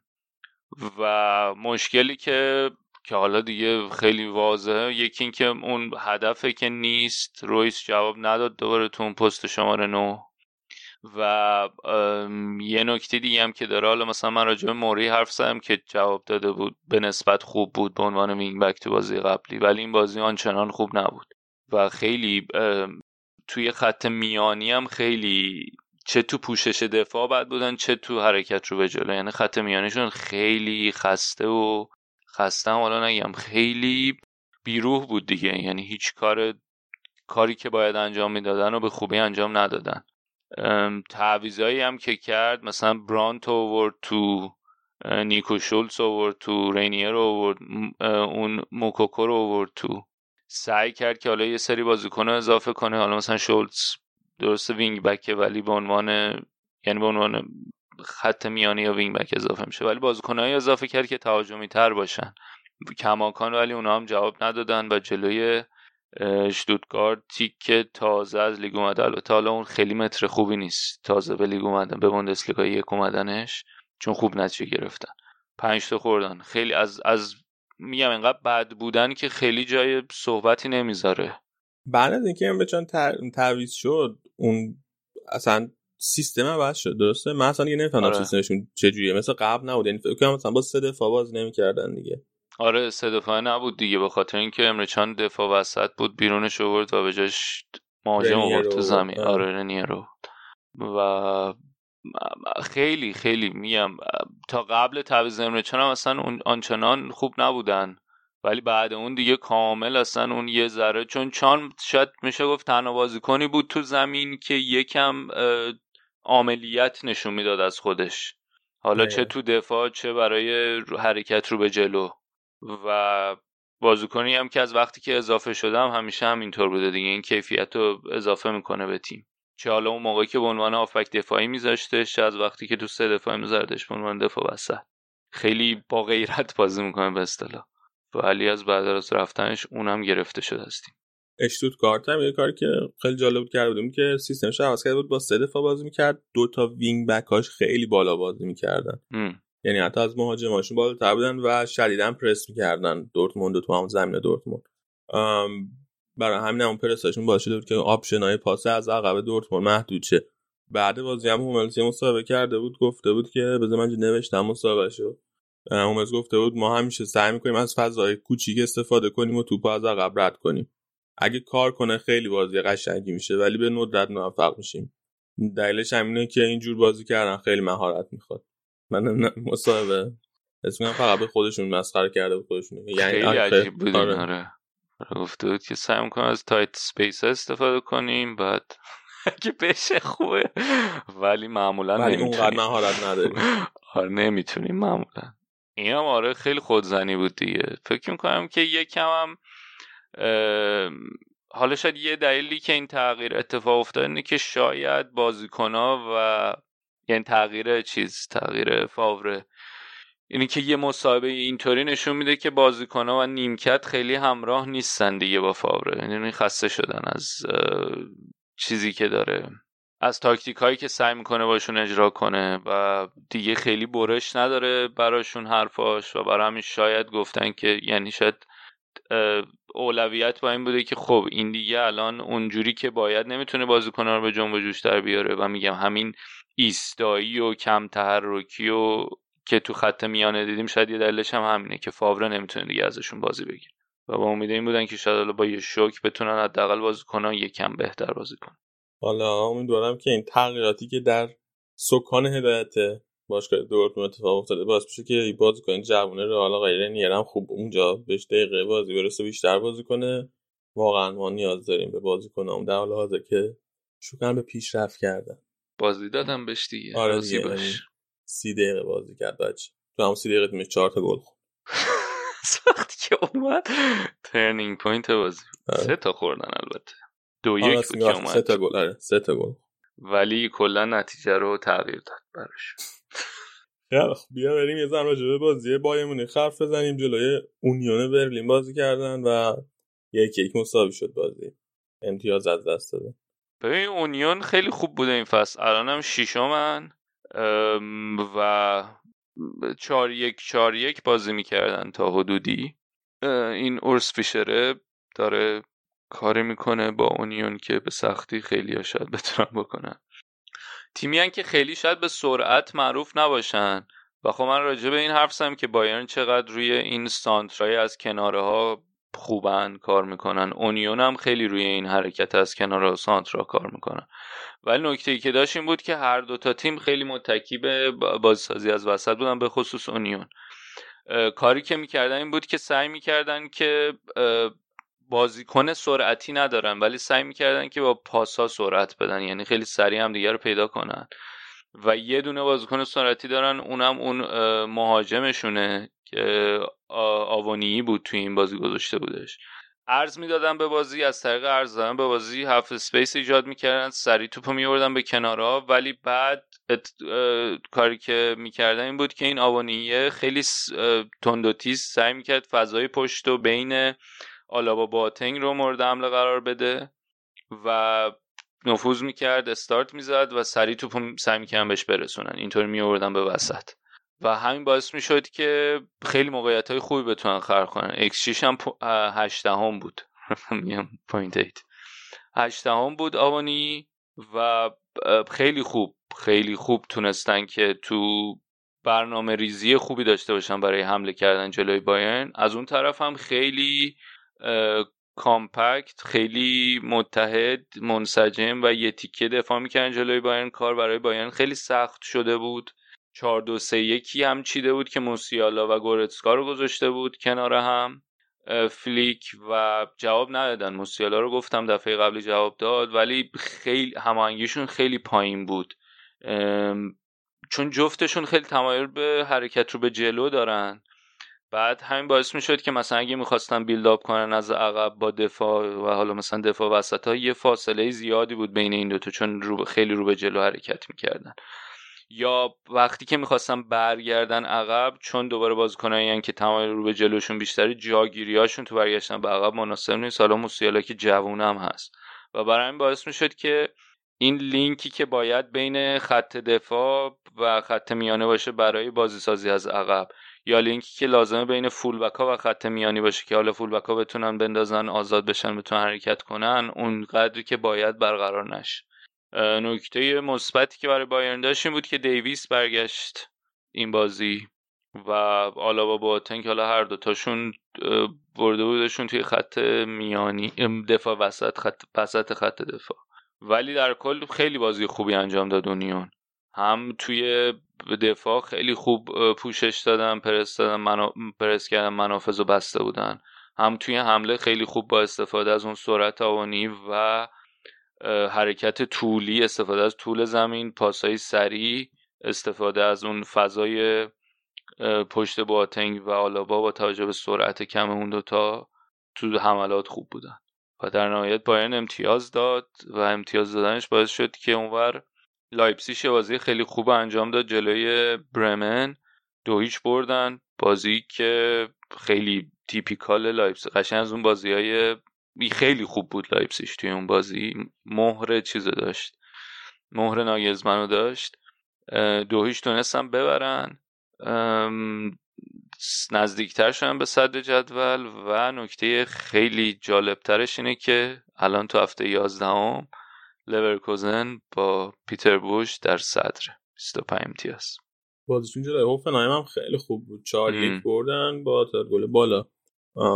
این بیلی هم خیلی الان تو چش شده. ظاهرا تیمای لیگ برتری دنبالشن. بعد اینکه هاورتسو گرفتن حالا گزینه بعدی این لیون بیلیه. البته حالا هوفنهایم هم دوتا اخراجی داده تو طول بازی ولی بازم خیلی نچه خوبی آره. و بوشو آراد خیلی نظر منفی داشت نسبت بهش. حالا آراد که نیست رفتن تو صدر. از دوران دورتموند نسبت بهش نظر آره. منفی داشت خیلی خوب با نبودن هاورس کنار اومدن من اصلا واقعا فکر نمی‌کردم چون فصل پیش واقعا تو همه پست هر وقت کم داشتن هاورس بازی می‌دادن براشون بازی در می آورد ولی اینا واقعا خوب کنار اومدن با نبودن هاورس آره. آه شالکم کماکان نمی‌بره. اوه اوه اوه اون داشتن میبردن اینا دقیقه. آخر فکر کنم بود گل خوردن باگز برگر مساوی آره. دو دو مساوی شد. الان چند تا فکر کنم 27 بازی پشت سر همه نبردن اگه درست یادم باشه آره 27 بازی تو لیگ نبردن بازی پشت سر همه کلا نه فقط تو لیگ. کلا فکر کنم کلا آره مطمئن نیستم ولی فکر کنم کلا 27 بازی بدون برد. شالکه خیلی اصلا خیلی عجیب شده دیگه. هی من منتظرم که او دیگه یه کاری بکنین. الانم شالکه توی لیگ آخر دیگه. آره. 18 جدول. جدول. بگم. لورکوزن صدر بایرن و لایپزیگ جفتشون 24 امتیاز یعنی دوم سومن لورکوزن 25 امتیاز داره وولسبورگ چهارمه با 21 امتیاز. دورتموند با 19 امتیاز. پنجمه. این یونیون برلین شما هم ششمه. با 17 امتیاز. اشتوتگارت هم 17 امتیاز است. خیلی جالب حضور اشتوتگارت و یونیون برلین تو این رتبه. آره خیلی دست درد نکنیم مرتضی بریم یه سرعتی بکنیم برمیگردیم با بخش بعدی برنامه خیلی سریع مخلص Lionel Messi! Oh my goodness! Lionel Messi does it again! He's superhuman!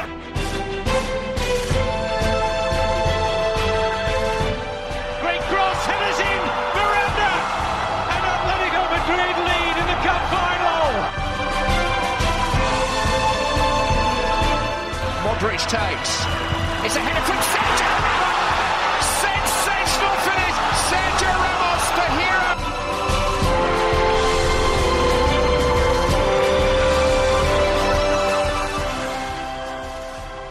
خب برگشتیم با بخش اسپانیا الان امیر حسین اینجاست می‌خوایم درباره بازی لالیگا حرف بزنیم اول بریم سراغ بارسلونا سلام امیر حسین چطوری خوبی بارسلونا هفتش بکنم خیلی خوب نبوده.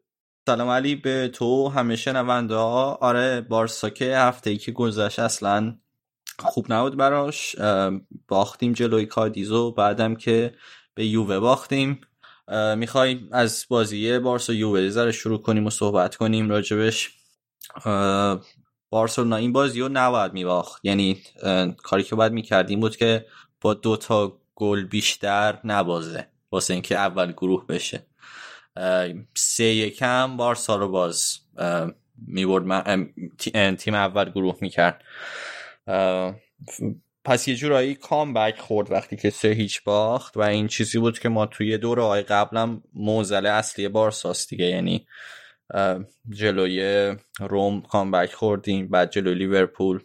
چیزی که همیشه ازش میترسیم تو چمپیونز لیگ توی خود لالیگا هم که اول معمولا بهتر شروع می‌کردیم این بود که عقب بیافتیم. بازی های مهم از دست بدیم.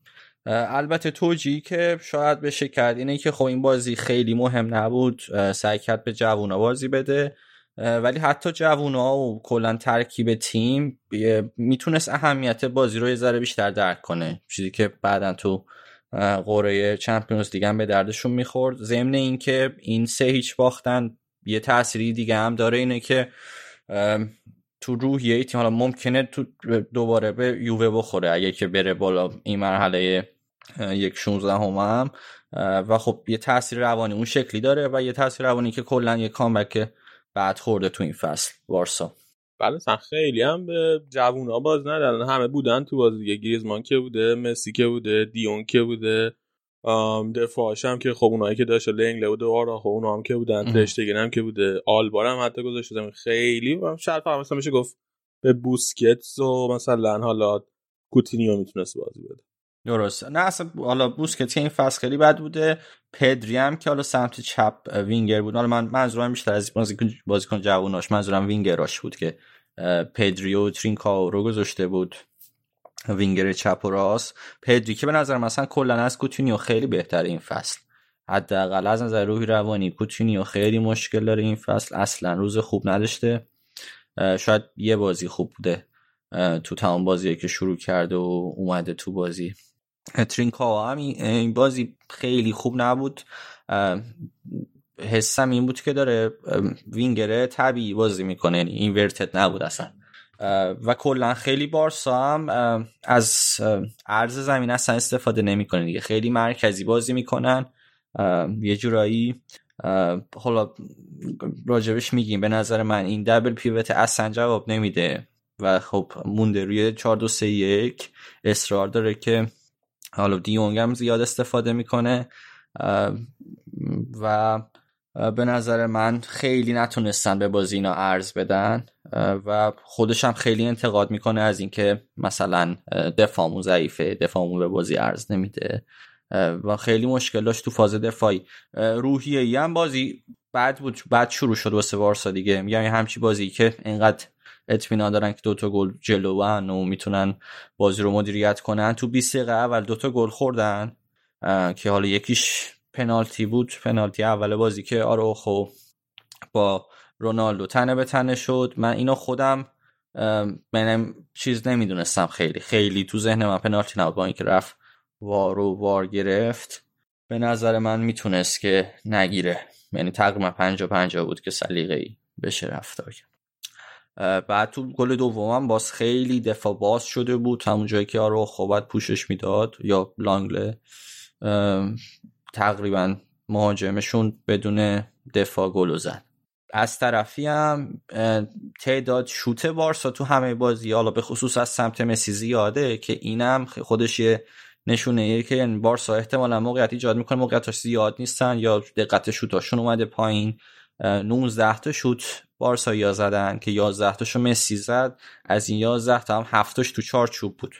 ولی ما واکنش مثلا فوق العاده ای از بوفون ندیدیم. بوفون خیلی خوب بود تو این بازی. ولی اینجوری نبود که بگیم که یه خارق العاده بود و توپ در آورد. نه به نظرم مسی دیگه اون اونقدر clinical نیست و حالا یه بحثیش روحی روانیه اونم احتمالا. ولی تلاششو می‌کنه موقعیت هم ایجاد می‌کنه واسه بازیکنهای دیگه که اونا گل نمی‌کنن. خود گریزمان که داشت شماره نه بازی می‌کرد تو این بازی دو یکی دوتا موقعیت خیلی خوب داشت که اونا رو هم نزد دیگه. خلاصه بازی ناراحت کننده ای بود دیگه. بعد از اون باخت کادیزا بود.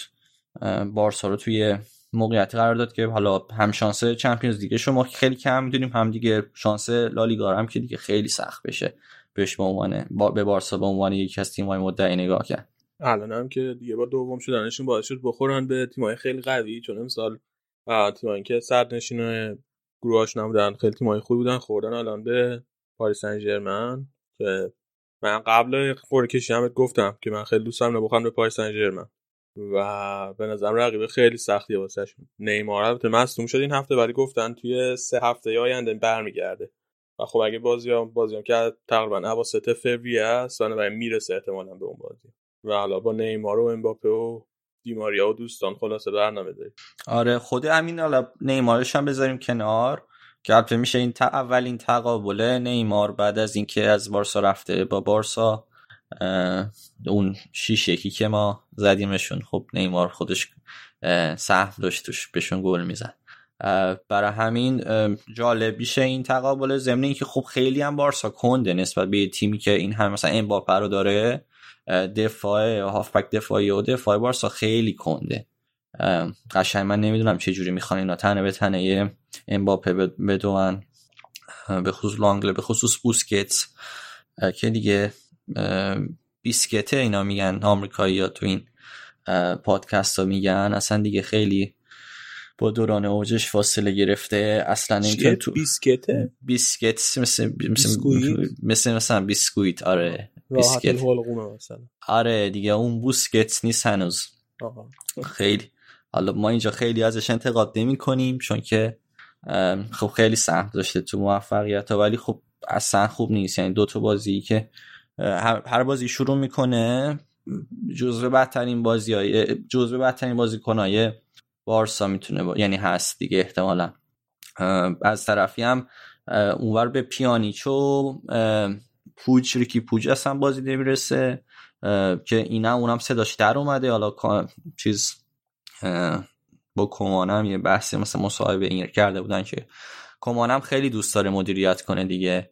داشتم بهت قبل چیزا می‌گفتم یکی از خودشو یکی از اسطوره باشگاه می‌دونه بعد خیلی بس... که نمی‌دونه واقعا جز اسطوره واقعا جز اسطوره گلش باعث شده اولین چمپیونز دیگه تاریخشون رو ببرن اصلا.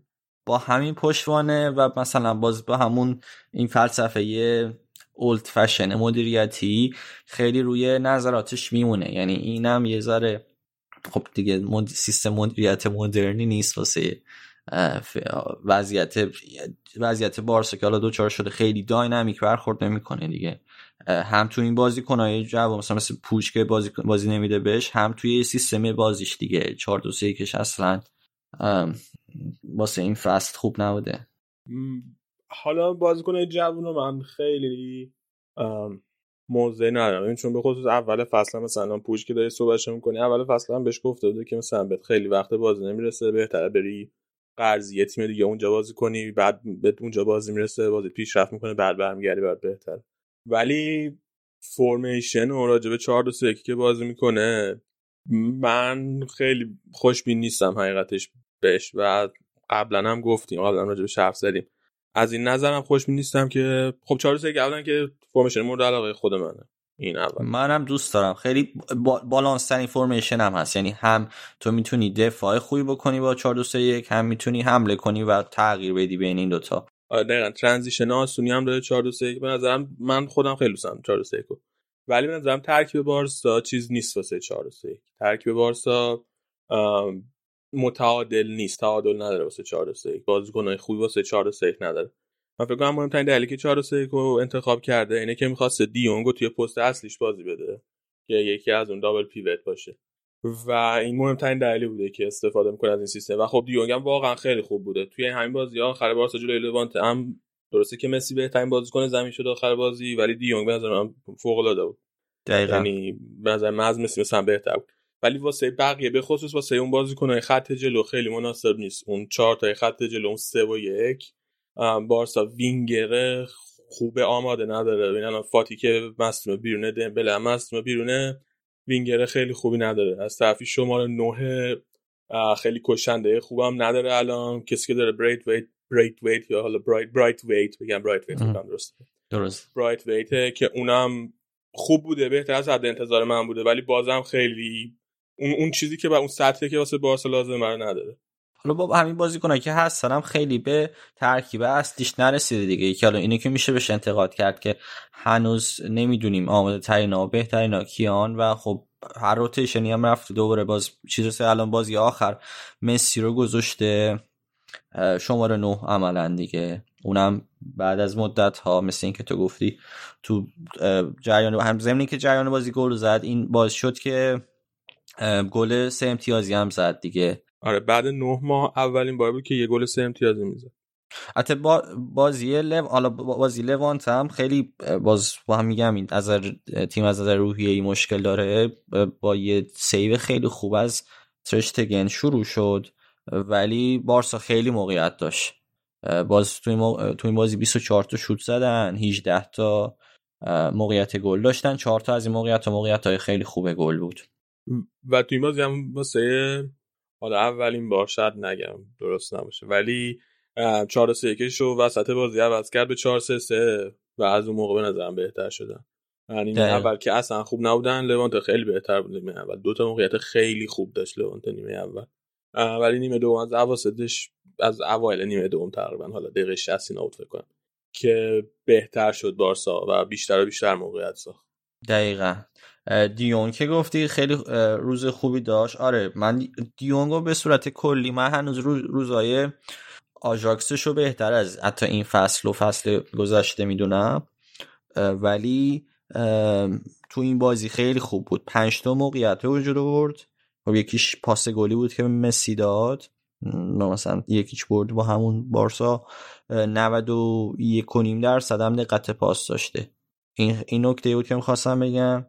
یه نکته دیگه حالا گفتم باز سهم مسی از شوتایی که بارسا می‌زنه زیاده. تو این بازی هم نصفی شوتایی که بارسا زده مثلا از 24 تا 12 تاشو مسی زده. بعد یه چیزی که راجبه مسی می‌خواستم بگم این ضربه ایسکایاس. یه آمار عجیبی در اومده مثلا 16 تا آخر رو از دست داده یا 16 تا این فصل از دست داده. نمی‌دونم ولی تعدادش داره زیاد میشه. و یه دلیلش هم حالا اینکه مسی چه جوری توپو می‌زنه نیست. یه بخشش اینه که همه آمادن واسش. یعنی احتمالا در 11 تا بازیکن میارن پشت توپ. تو بازی با یو و هم دیدی دیگه. کوادرادو بود فکر کنم خوابیده بود پشت دیوار دفاعی. همه آماده, آماده میشن واسش. جاگیری یا همه خوبه. تقریبا سبک زدنش هم دیگه می‌دونن. ایده بعدی نیست به نظر من که وارسایی حالا که داره موقعیت به وجود میاره مسی هم داریم تو تیم یه ذره سبک این زدن ضربه ایستگاهی رو عوض کنه. با پاس شروع کنن جابجا کنن توپ این خیلی. به نظرم دیگه اون چیزش اون خطرناک بودنش از دست داده واسه بارسا. یکی هم آره دیگه باز بازی ضعیفه. بوسکتس تو این بازی می‌خواستم بگم و اینکه آراوخو هم خوب بود تو این بازی. این با لوانته آره. آره خود بازی اولی بود که بعد از اکتبری که حالا مصدوم شده بود برگشته بود تو ترکیب تو لالیگا شروع می‌کرد. آره ما... آره آره. جلوی یوونتوس هم بازی کرد که حالا پنالتی داد اونجا. به نظر من به غیر از پنالتی بد نبود و می‌تونست مثلا گل دوم بهتر پوشش بده. کلا دفاع ضعیفی داشت تو اون بازی بارسا. ولی تو این بازی خیلی خوب بود. آره دقیقا. آره خب منم خواستم بگم که خیلی بازی خوبی داشت و از لنگلی که خیلی بهتر بود. لنگلی واقعا این فصل خیلی افت کرده. حالا من نمی‌دونم دلیلش چون لنگله فصل پیش به نظر من تو کار دفاعی خیلی خوب بود و حتی مثلا از پیکه عملکرد خیلی بهترش به نظر من. ولی این فصل افت کرده کاملا و خب الان تو این بازی جلو لوانته به نظرم خیلی بهتر از لنگله ظاهر شد. آره اگه بخواد اینجوری ادامه بده معلوم نیست وقتی پیکه برمیگرده پیکه جای لنگله رو می‌گیره یا آرائوخو؟ به خصوص که حرفش هست اریک گارسیا از منچستر سیتی بگیرن و اونم اگه بگیرن و جای این لرا خیلی به خطر میندازه. اومتیتی هم داره از مصونیت برمیگرده. حالا اومتیتی البته هی همیشه برمیگرده و دوباره مصدوم میشه ولی داره از مصونیت برمیگرده. لنگ بعد خیلی سعی تر یه فکری بال خوش بکنه. یه کسی دیگه هم که خیلی خوب بود به نظر من تو این بازی دست بود که من هر دفعه ازش بازی می‌بینم. خیلی خیلی بیشتر ازش خوشم میاد. خیلی مسلطه. تو حمله خیلی خوبه. خیلی کمک می‌کنه واقعا به بارسا. بعد از بعد از اینکه دنیال بس از بارسا جدا شده تا الان دفاع راستی که اینقدر خوب بنظرم تو حمله کمک کنه به بارسا نداشتن. و خیلی آینده داره. قطعا بهتر میشه. واقعا خرید خیلی خوب بوده امسال تابستون. آره نسبت به قیمتش هم خیلی خوب بود. یه ذره تو دفاع جا میمونه ولی تو حملش به قول تو خیلی خوبه. معلومه اونم اونم احتمالا وقتی که سیخ تو برگرده حتما یه رقابت شدیدیه. به نظر من باید بمونه حتی. ترکیب اصلی دست چون جزو خوبا بوده. حداقل تو این یکی دوتا بازی از آلبا بهتر بوده دیگه. از اونور خیلی بارسا نتونسته موفق باشه آره جوردی آلبا هم جز بازی کنه. یکی دیگه دورش تمامه تو بارسا. و باید هرچه سریعتر راهیش کنن بره یه جای دیگه حالا باید ببینیم بارسی با پی اس چیکار می‌کنن اینا. این هفته کلا هفته که میاد واسه بارسا خیلی سخته. داد والنسیا بازی سومش نمی‌دونم ولی جلو لوانته که تیم 18 جدوله نه؟ وقتی اینجوری وقتی اینقدر موقعیت از دست میدن من نمی‌دونم چجوری بازی های سخت رو می‌خوان در هفته سخت داره بارسا. بعدش هم خب لیگ چمپیونز لیگ هم قرعه نسبتا سختیه دیگه. خود کمان مصاحبه کرده گفته که خیلی پنجا پنجاست. و خب اینا هم مثل ما دوست دارن ببرن و اینا خیلی خرج کردن واسه چمپیونز لیگ و اینا. و همین باعث میشه که اهمیت بازی زیاد باشه و خیلی کاملا پنجا پنجا و معلوم نیست چه اتفاقی میفته به خصوص که دیگه پارسال هم رسیدن به فینال. اون تلسمی هم که روشون بود که تو چمپیونز لیگ نمی‌تونستن خیلی خوب عمل کنن دیگه عملا برداشته شده یه بوست روحی واقعا گرفتن از اون فکر کنم. و خیلی کار بارسا سخته من به شخص شانس پاریس رو خیلی بیشتر می‌دونم. مثلا به نظر مثلا 80 درصد و شانس به پاریس میدم. آره با پاریس احتمالا خطرناک باشه. اونجوری هم نیست که بارسا. آره من قشنگ امیدوارم که فقط با تعداد تعداد گل نه هیچ کدوم از بازی رو نوازیم رفت و برگشت.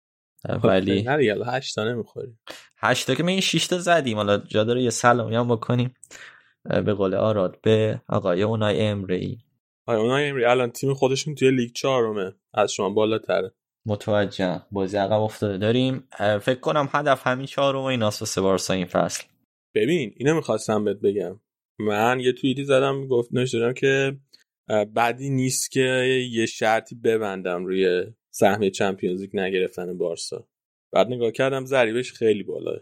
اوردر 20 ضریبه چمپیونز لیگ نگرفتن که نگیره. خب بذار به نظر ولی با 100 دلار بذارم بعد دو هزار دلار ببرم. چطوره؟ والا جلوی بارسایی داری این حرفا رو می‌زنی. منم خیلی بعید می‌دونم. بستگی داره چقدر صد دلار تو دوست داری. ولی نه بارسا میاد یعنی حداقل کاری که باید بکنه اینه که اسطوره باشگاه یه سهمیه رو بگیره دیگه. و بعدش ببینیم که انتخابات هر کی بیادم احتمالا عوضش کنه. یعنی با این وضعیت شانسش تو چمپیونز لیگ و لالیگا حالا من چند دارم میگم ما که این فصل بستیم واسه جام خوان کامپر. ببین الان این کاندیدای مدیریت بارسا های روساند که جزو تیم مدیریتی قبلی بوده. این گفته که ما خیلی دوست با مسی ادامه بدیم حتما باش مذاکره می‌کنیم ولی مسی اگه می‌خواد تمدید کنه حتما باید قراردادش کم کنه حقوقش کم کنه. و اگه نکنه ما مجبوریم ازش جدا بقیه هیچ کدومی نمیگن ولی تا اونجایی که من می‌دونم و تا اونجایی که من خوندم به نظر میاد که حقیقت مالیه باشه. بارسا اینه که دیگه نمی‌تونه به مسی اینقدر حقوق بده. دقیقا. به خصوص همین اریک گارسیا که گفتی اگر که بیاد حالا بارسا یا الان صحبتش هست آمادگیش هم تو باشگاه هم خود باشگاه هم طرفدار آمادگی رفتن مسی رو دارن اجرایی اصلا حتی صحبت همه خوب هست که برن. مثلا دیونگ هم الان صحبت بایر مونیخش داره میشه. ولی بحث مسی جدیه به خاطر همین حقوقش و اینا. با اینکه هیچ پولی هم دیگه احتمالا وارد باشگاه نکنه. ولی اگر اریک گارسیا بیاد و یه هزینه واسه اون بکنن به نظر من شانسش زیادتر هم میشه خیلی به رفتن مسی نزدیک میشیم.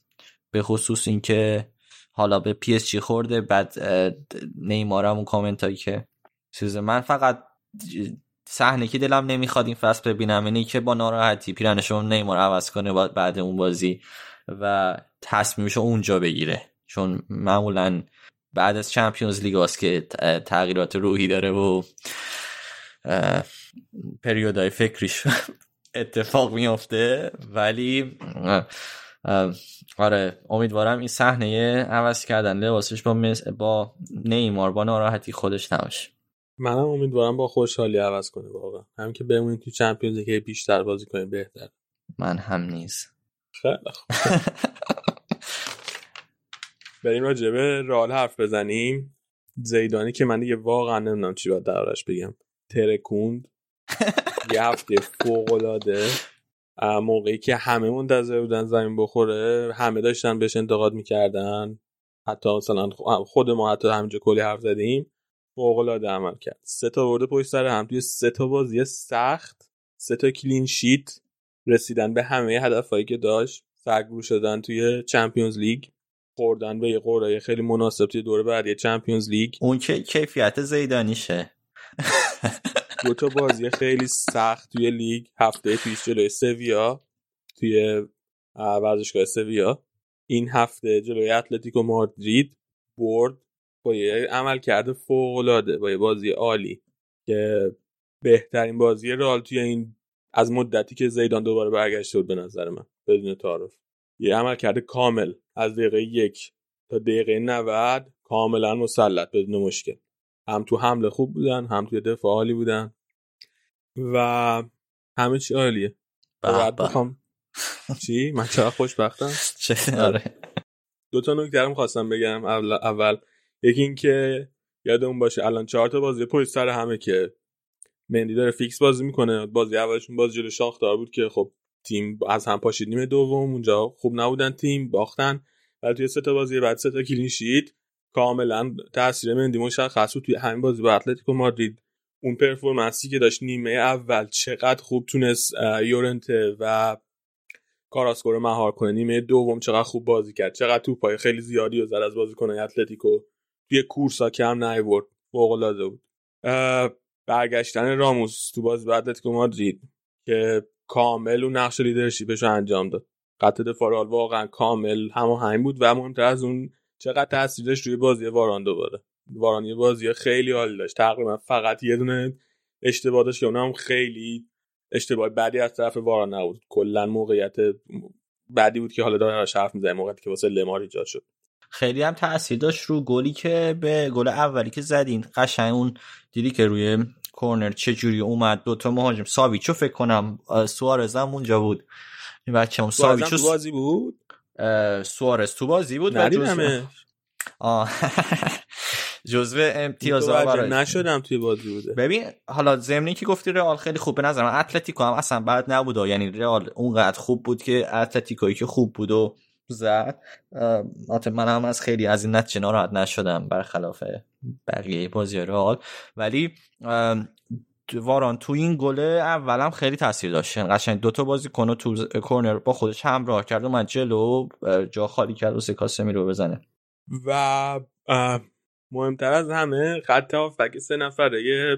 کاسمیرو ریچ کروز که واقعا هفته پیشم گفتیم اینا خیلی مهم بودن توی دفعات قبل توی سال قبل که با زیدان بود تیم و موفقیت کسب کرده و اینکه دوباره برگشتن به دوران اوجشون. کاسمیرو داره دوباره جایی که بعد بازی می‌کنه مودریچ فوق العاده شده. اصلا هیت مپ بازی مودریچ که ببینین همه جا بود. مودریچ راست مودریچ چپ مودریچ جلو مودریچ عقب همه جا بود مودریچ. و همه توپا رو زد همه همه نبردهای تک به تک و برد. توپو چقدر خوب جلو می برد همه توپه چقدر خوب بود چقدر پاسای کلیدی داد مودریچ بازی رو. انداخت واسه بقیه. فوق العاده اگه این فرم مودریچ حفظ کنه تا آخر فصل ما قطعا شانس خیلی بالایی داره رئال واسه قهرمانی لیگ به نظر وقتی راجع مودریچ حرف می‌زنی حسرت می‌خورم که شنونده نمی‌تونن از این ورژن تصویری به خصوص مودریچ راست چپ و اینا استفاده کنن. واقعا صحنه بزرگی دارن از دست میدن و من لذت می‌برم. خالق صحنه های بزرگم من و برگشتن کاروا توی دفاع راست که چه سوپر گلی زد کار با اون شوتی که زد فوق العاده بود. آخرین باری که من با یه گل کاروا اینقدر خوشحال شده بودم تا جایی که یادم میاد برمیگرده به یکی از سوپر کاپ اروپا که کارواخال یه گل زد که باعث قهرمانی رو شد اون سوپر سویا. گل کارواخال شد یا گل اوبلاک؟ گل من فکر کنم گل خودی اوبلاک ثبت کردن ولی آره. دلم سوخت واسه اون. عادلانه نیست. این گل برای ما گل کارواخاله بچه دارم شده این هفته وسط هفته بچه دارم شده بود. پسر دار شده. بله. و اتفاقی افتاد نسبت به بازی با گلادباخ که اونم خیلی عملکرد خوبی بود واقعا مثلا اگر که این بازی با اتلتیکو نه به نظر من تا قبل بازی با اتلتیکو گلادباخ دوباره بهترین عملکرد این فصل رئال بود تا اینجا. وقتی کارواخال برگشت به ترکیب لوکاس واسکز آزاد شد. لوکاس واسکز برد به جای رودریگو. به عنوان وینگر راست که خب رودریگو هم بازی خیلی خوبی داشت جلوی گلادباخ سانتری که کرد روی گلی که بنزما به ثمر روی ضربه سر فوق العاده بود و بعد سانتر هم خیلی از بازیکن رفتن با رودریگو خوشحالی کردن. ولی خب استفاده کرد از لوکاس واسکز. دلیلش هم مثل خیلی وقت دیگه که زیدان این کار می‌کنه اون شرکت لوکاس واسکس شرکت موثر لوکاس واسکس تو کارهای دفاعی اون برگشتناشه و لوکاس واسکس دو تا بازی پشت سر هم. یه بازی به عنوان دفاع راست یه بازی به عنوان وینگر راست هر دو تا بازی خیلی عالی هر دو تا بازی فوق العاده بعد بازی هم بود راگون راجبش مصاحبه کرده بود گفته بود که لوکاس واسکس یکی از الگوی واسه بازیکنایی که فارغ التحصیل آکادمی رئال و بازیکنی که همیشه با 100 درصد توانش بازی می‌کنه بدون اینکه اهمیت بده جلوی چه تیمی داره بازی می‌کنه جلوی چه بازیکنی داره بازی می‌کنه و همیشه تو بهتر حالته. واقعا حرفش هم قراردادش هم امسال تمام میشه. دوباره بعد این عمل کرده خوبش حرفش شده که تمدید کنن قراردادش اگه این اتفاق بیفته خیلی خوبه. هم قرارداد مودریچ باید تمدید شه هم قرارداد راموس و هم قرارداد لوکاس واسکز از نظر تاکتیکی که می‌خواستم بگم این بود که خب این فصل اتلتیکو مادرید چند تا بازی پشت سر همه الان که دیگه اون ترکیب 4 4 عادیشو بازی نمی‌کنه. همونطور که قبلا هم گفتیم داره. با خط دفاع سه نفره بازی می‌کنه با دو تا wing back و کاری که رئال کرده بود استفاده از فضای پشت wing back ها بود که باعث شده بود wing back ها رو مجبور کنه برن عقب. خط دفاع رو پنج نفر تشکیل بدن که فضا ندن به وینگرهای رئال. و یکی از ضعفایی که این سیستم اتلتیکو مادرید داره اینه که توی هاف بک چون سه تا هاف بک براش باقی میمونه تو خط میانی خیلی راحت ترکیب اتلتیکو به قول معروف موقعی که توی دفاع قور میشه. خیلی راحت به سمت یه سمت زمین متمایل میشن. اوورلود ایجاد میشه توی یه سمت زمین توپو بازیکن رال. خیلی راحت. همیشه با پاس بلند میرسونن به سمت مخالف تا از فضای ایجاد تو اون سمت استفاده کنن. مودریچ به خصوص امگم مودریچ باشید کروس به خصوص توی این کار خیلی خوب عمل کرد. کلی پاس بلند تو این بازی و 95 درصد هم صحت پاسش بود. که من داشتم می‌خونم الان از یادم نیست از کی نوشته بود. ولی سال هاست که یه همچین دقت پاس توی دربی مادرید نداشتیم. از سمت چپ کروس توپ صاحب توپ می‌شد با پاسهای بلند قطری توپو میرسون به سمت راست. و یکی از دلایلی هم که سمت راست رئال خیلی فعال بود توی این بازی و حضور لوکاس واسکس و کارواخال خیلی بیشتر به چشم میمد نسبت به سمت چپ رئال. دقیقا همین تاکتیکی بود که کروس توپو قطری میرسون و یکی از که وینیسیوس هم کم بازیش به چشم اومد دقیقا همین بود. واسه همین بود که touch ای کمتر تو این بازی داشت. چند جایی که از وینیسیوس خیلی انتقاد کردن چون خیلی تو بازی به چشم نمیاد ولی یه دلیل مهمش تاکتیکی بود. تو سمت چپ هم مندی خیلی خوب بود. توی این بازی توی بازی اتلتیکو مادرید خیلی نسبت به بازی قبل حضور تهاجمی بیشتری داشت. خیلی خوب خودش توی نیم فضاهای سمت چپ زمین جا می‌داد و توپ می‌گرفت و سعی کرد توپ برسونه. هنوز هماهنگیش خیلی یه ذره فرست تاچاشن بعد اون لمس توپ اولش بعد باعث میشه که خیلی خوب نتونه توپو برسونه به جایی که باید. ولی من فکر می‌کنم که بهتر بشه یعنی باید بهتر بشه توی این, این قسمت های بازیشن یعنی میگی که مارسلو دیگه بره PS5 رو بخره و اونجا مشغول شه که هنوز نخریده. من توی این یه هفته خیلی خبرهای مختلفی دیدم که زیدان از مارسلو راضی نیست.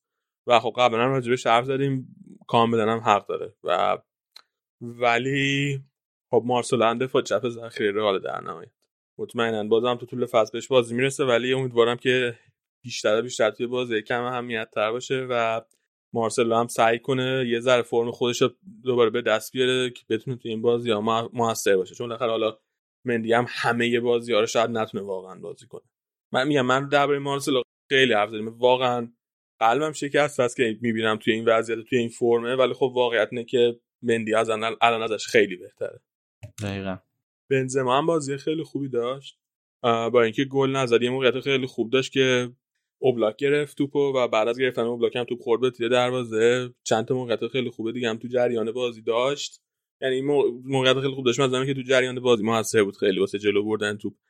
و تنها نگرانی که الان من دارم اینه که این فرم خیلی خوبی که الان رال تو این سه بازی داشته خیلی مدیون فرم خوبیه که بنزما مودریچ دارن و حالا راموس. خب خیالم از راموس راحته. راموس به نظر میاد که همین فرمو تا حالا همینجوری حفظ کرده افت خاصی هم نداشته هیچ وقت. ولی بنزما مودریچو نگرانم که هرچی جلوتر میره. به خاطر سنشون هم بالا بازی هم خیلی فشرده است. میترسم یه مقداری افت کنه فرمشون. درباره مودریچ نگرانیم کمتره به خاطر اینکه خب جانشین توی ترکیب داره بازیکن دیگه. هستن که می‌تونن جاش بازی کنن توی همین بازی والورده بالاخره از مصونیت برگشت چند دقیقه بازی کرد. دو چند دقیقه هم که بازی کرد خوب بود. کاملا حضورش توی زمین به چشم اومد خیلی بهتر از دقایقی که سوارز بازی کرد واسه اتلتیکو.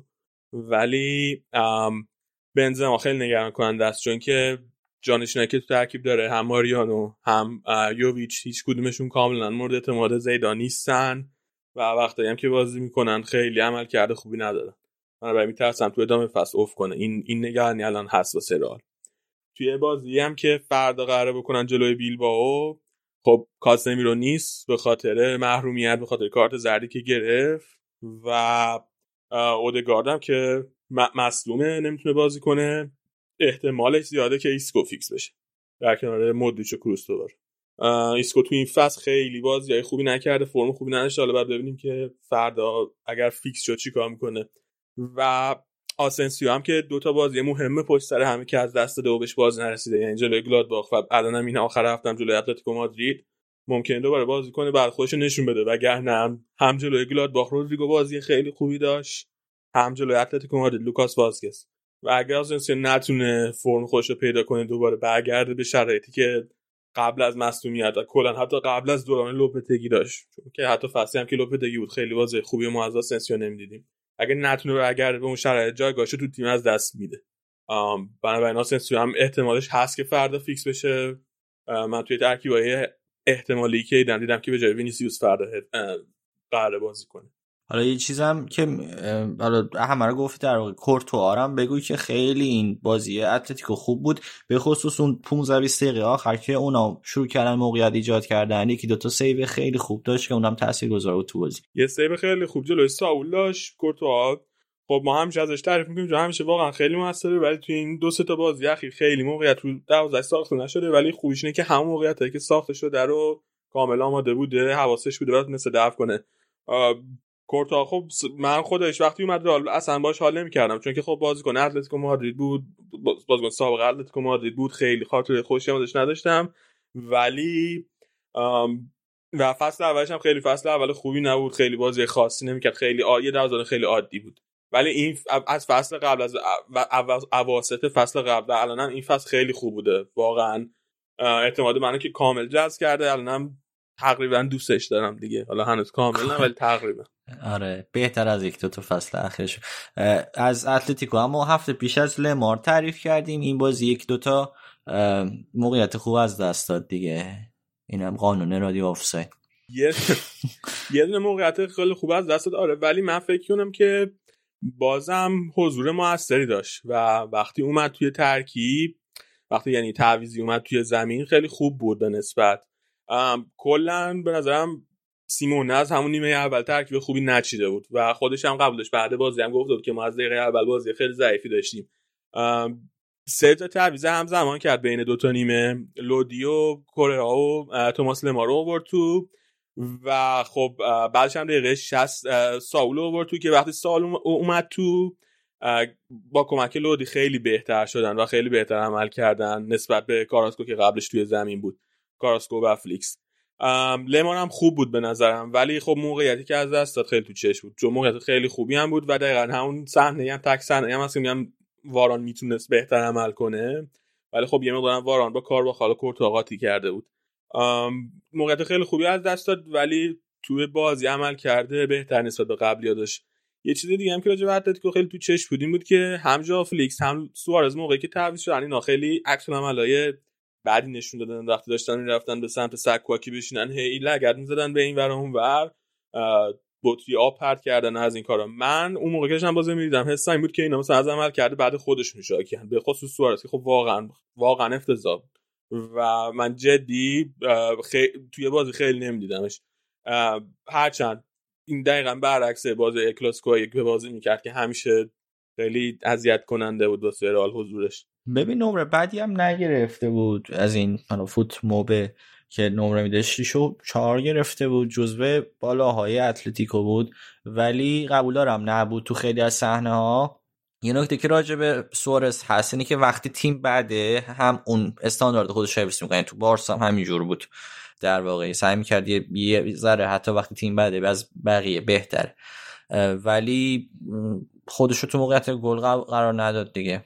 خب وقت کار آره، مهاجم کار... کارش آره نه گل قرار بده. دقیقاً دقیقا. اینو در موافقت با حرفت میگم که با اینکه توپ.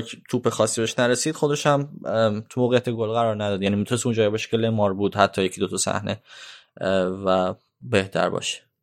ژا فلیکس به نظر من بازی ب... خیلی بهتره. از صورت خیلی بازیش بهتر بود. کلا به نظر من خوب بود به نسبت. ولی مشکلش دقیقا این بود که مندی خیلی خوب داشت عمل می‌کرد کنار راموسا خیلی خوب اینا رو مهار کرده بودن جا فلیکسو ولی اونم وقتی اومد بیرون دوباره خیلی لگت زد و اینا من همیم حس این بود که اینا عمل کرده خودشون شاکیان ولی دیدم امروز توی مطبوعات اسپانیا خیلی بهشون شک اعتراض کرده بودن که این چه رفتاری و آدم نباید به مربیش مثلا اعتراض کنه به خاطر تعویض و اینجوری برداشت کرده بودن که اینا به مربی اعتراض کردن.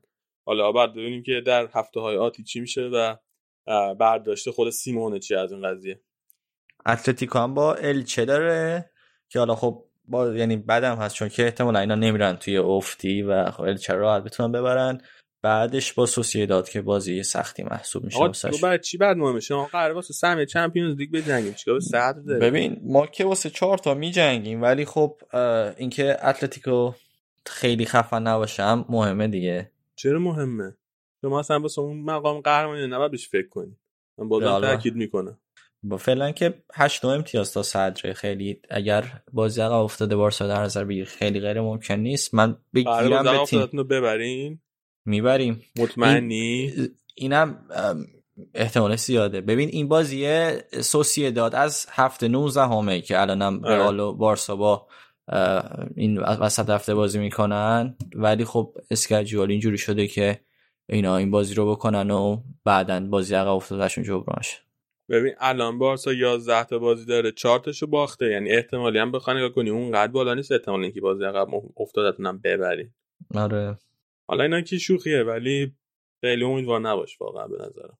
من فکر کنم امسال هم رقابتتون واسه سهمیه چمپیونز دیگه. با به بازی ویارال دقت کن و سویا اونا چیکار می‌کنن؟ سوسییداد و حالا سوسیال سوسیال فکر کنم بمونه توی چهار تا شد چون الان تیم صدر جدول برعکس بارسا. الان آره دیگه. الان با دو تا بازی بیشتر صدر جدول. خیلی بیا در این نتایج بقیه بازی هم صحبت کنیم. در بقیه بازی این هفته وایدولیت سه دو سونا رو برد. والنسیا دو دو با با مساوی کرد. سویا یک هیچ. خطافه رو برد. الان خطافه بعد از چندین فصل که همیشه جزو تیمای فوق العاده لالیگا بوده و جزو ردهای بالا بوده و واسه سهمیه چمپیونز لیگ یا لیگ اروپا میجنگیده این فصل وضعیت خوبی نداره. الان با 13 امتیاز 13 همه و به مربیشون هم خیلی دارن انتقاد می‌کنن آقای بردلاس و سبک دفاعیش خیلی بهش انتقاد دارن. یعنی اگه یه ذره مثلا بازتر بازی کنه تهاجمی تر بازی کنه شاید بهتر بشه که حالا بعد ببینیم چه اتفاقی میفته. فکر نکنم اون زیر بار بره ولی حالا بعد ببینیم که اگر نتایجش بهتر نشه تا چه تا کی تحملش می‌کنه.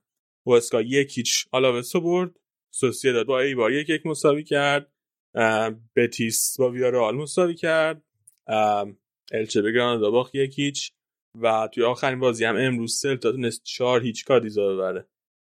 سلتا از بعد از اینکه ببخشید از بعد از اینکه مربیش اخراج کرد وضعش بهتر شده نتیجه گیریش خیلی بهتر شده. الان خودشو تا رتبه نهم کشیده بالا. یه نکته که می‌خواستم راجع به بازی با لوانته بگم و یادم رفت این بود که این فرناندز دروازه‌بانشون خیلی خوب بود تو این بازی. بیشترین save هر دروازه‌بانی توی این فصل رو داشت که 12 تا save داشت. یه توپ خیلی خوب از گریزمن گرفت. کلا خیلی خیلی خوب بود. اکثر البته گلرایی که بیشترین save ا رو داشتن جلوی چیز بوده دیگه جلوی بارسا بوده. اون گلر کادیزم 8 تا save داشت. گلر آلاوزم جلوی بارسا 7 تا save داشته خیلی بد شانس بارسا. خوب نمی‌زنی. پس بعد 100 امتیاز می نه قبول دارم خوب نمی‌زنی. خیلی خوب. بریم یه صورتی بکنیم برمیگردیم با بخش بعدی برنامه خیلی سریع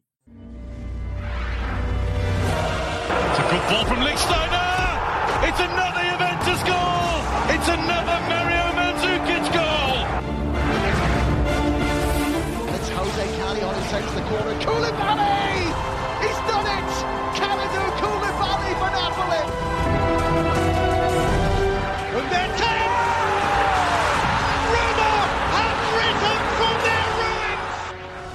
سلام به همه شما که به رادیو آفساید گوش می‌کنین. من سینا هستم. متاسفانه نتونستیم همزمان برنامهمون رو جور کنیم که دست جمعی بخش ایتالیا رو ضبط کنیم و داشتیم به این نتیجه می‌رسیدیم که ایتالیا نداشته باشیم این هفته کلا. اما با وجود اینکه می‌دونم اجرای مونولوگ برنامه ما جذابیت بخشایی که با هم صحبت و بحث می‌کنیم و نداره تصمیم گرفتم به بررسی کوتاه روی فرم تیمای سری تو هفته گذشته بندازم به خصوص که تو یک هفته آینده برنامه لیگ خیلی فشرده است و تو هفت روز تیم‌ها سه تا بازی خواهند کرد تا قبل از اینکه پرونده سال 2020 بسته بشه.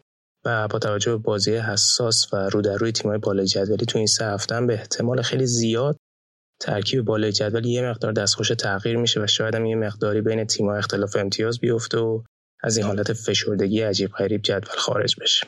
فوتبال ایتالیا این هفته شوک دیگر رو هم تجربه کرد. اونم در گذشت پاولو روسی تو سن 64 سالگی بود و باز همین هفته سری ها بازی ها رو با یک دقیقه سکوت و البته روبان مشکی روی بازی بازیکن آغاز کرد. پاولو روسی توی ویچنزا و یووه و میلان و هلاس بازی کرده و با یووه هم تو فصل 84 85 تونسته بود تو اون بازی معروف و فاجعه استادیوم هیسل بلژیک با پیروزی جلوی لیورپول و قهرمانی برسه. تو اون جام روسی پنج گل زده بود و بعد از پلاتینی نقش خیلی مهمی تو قهرمانی یووه داشت. اما اوج درخشش و ماندگاریش جام جهانی 1982 بود که تو پرونده هفته قبل علی در مورد مارادونا تو اون جام و بازی ایتالیا آرژانتین صحبت کرد. اما روسی یکی از ستاره های اون جام بود که ایتالیایی رو که با سه مساوی از گروهش صعود کرده بود تونست به مقام قهرمانی برسونه. روسی جلوی برزیل هتریک کرد تو نیمه نهایی دو تا گل به لهستان زد تو فینال هم یه گل به آلمان غربی زد. تا قهرمانی جهان با آقای گلی جشن بگیره. یکی از چیزای جالبی که خوندم روزهای اخیر صحبت روبرتو باجو که گفت فرق بزرگ من و روسی توی این بود که اون تونست یه نصر رو به مقام قهرمانی برسونه ولی من 94 نتونستم این کارو بکنم. و در واقع داشت به اون پنالتی که از دست داد اشاره می‌کنه در حالی که خود باجو یکی از ارکان رسیدن ایتالیا به فینال بود. اما بریم سراغ تیما به بررسی بازی ها. اول از هم بریم سراغ لاتزیویی که تونست بعد از 13 سال دوری از دور گروه چمپیونز لیگ امسال حتی از گروهش هم عنوان تیم دوم صعود کنه و البته سختترین قرعه ممکنم تو دوره یک هشتم نصیبش شد تا جلوی مدافع قهرمانی یعنی بایرن قرار بگیره. لاتسیو هفته پیش نیاز به کسب یه مساوی جلوی کلوب بروژ داشت تا صعودش رو قطعی کنه و تونست به این نتیجه هم برسه اما توی بازی رولر کوستری که تمام هوادارش رو جنب لب کرد و خیلی مورد انتقاد رسانه ها قرار گرفت. چون که بروش از دقیقه 39 با اخراج سوبول ده نفره بود و لاتزیو هم دو یک جلو بود تا پایان بازی و کلی هم فرصت سوزی کرد. ولی دقیقه 76 گل تساوی رو خورد و تو وقت اضافه هم یه توپ به تیرکشون خورد تا میلیمتری بتونن صعودشون رو حفظ کنن. اونم سود بدون شکست که خیلی ارزشمنده و همونجور که خود اینسایی گفته بود این سود براشون مثل کسب جام ارزش داشت. و خب از لحاظ مالی هم سود خیلی خوبیه برای لاتزیو چون حضور توی یک هشتم نهایی 9.5 میلیون یورو به این تیم میرسونه و حق پخش تلویزیونی هم که خب کنارش نصیب این تیم میشه. اما لاتزیو با روحیه از این صعود اما با چند تا مصدوم بازی سری آی حساسشون تو المپیکو جلوی هلاس ورونا ایوان یوریچ رسیدن. نبود لوئیس فیلیپه باعث شد تا پارلو مرکز خط دفاع بره کنار رادو آچربی. همینطور پاتریسو لویز آلبرتو ودات موریکیو لولیچ هم به این بازی نرسید. ورونا هم تا قبل از این بازی تونسته بود یووه و میلان و روم متوقف کنه که البته بازی با روم رو سه برنده اعلام شدن و سد آتالانتا هم تونسته بود بگذره و تو تیمای بالای جدول فقط به ساسولو باخته بود. و تو این بازی هم یقه تیم اینزاگی رو تو المپیکو گرفت تا تو روز پر اشتباه دفاع لاتزیو یعنی اشتباه رادو روی گل اول و لاتزاری روی گل دوم این تیمو دو یک شکست بده و بیشتر از پیش ثابت کنه که موفقیت ورونا فصل پیش اتفاقی نبوده و اونا جزو تیمای خوب این فصل هستن. تو توییتر خیلی از این رسانه های ایتالیایی میخوندن که خب خیلی از یوریچ و بازی با intensity بالای تیمش تعریف می‌کنن. ولی یه اعتقادی هست اون هم اینه که توقع زیاد و درخواست زیادی که یوریچ از بازیکناش داره و فشاری که روشون می‌ذاره شاید تو تیمای بزرگتر و روی بازیکنهای بزرگتر این نتیجه که تو ورونا داره میده رو نداشته باشه. چیزی شبیه اتفاقی که برای گاسپرینی افتاده که نهایت تونست تو آتالانتا به اون تکامل برسه. و همینجاش هم تازه می‌بینیم بعد چند سال با کاپیتان مهره تیم مهره اصلیشون یعنی بابو گومز به مشکل می‌خوره. اما راجع به لاتزیو داشتیم صحبت می‌کردیم. لاتزیو با این شکست تو جدول یه مقدار زیادی عقب موند و الان نهمه و واقعا کار سختی برای رسیدن به چهار تیم برتر موندن تو Champions League داره. برخورد به بایرن هم که شاید براشون خوشایند نبود اما به هر حال کسب تجربه و بازی جلوی تیمای top اروپا هم قابل توجه و تقابل لوندوفسکی و آچربی هم می‌تونه خیلی جذاب باشه. لوندوفسکی که 180 دقیقه جلوی ایتالیا توسط آچربی مهار شد و نتونست شوتی در چارچوب داشته باشه. حالا باید ببینیم با هم تیمیاش تو بایرن چجوری از پس آچربی برمیاد. اما تیم دیگه یوونتوسه که هفته های پیش مفصل راجع بهشون صحبت شد تو برنامه. و این هفته هم برد قاطع سه هیچ رو جلوی بارسلونا تو نیوکمپ رقم زدن تا نشین به مرحله بعد برن و شاید به نوعی مزدشون قرعه مناسب دور بعد باشه و روی با پورتو.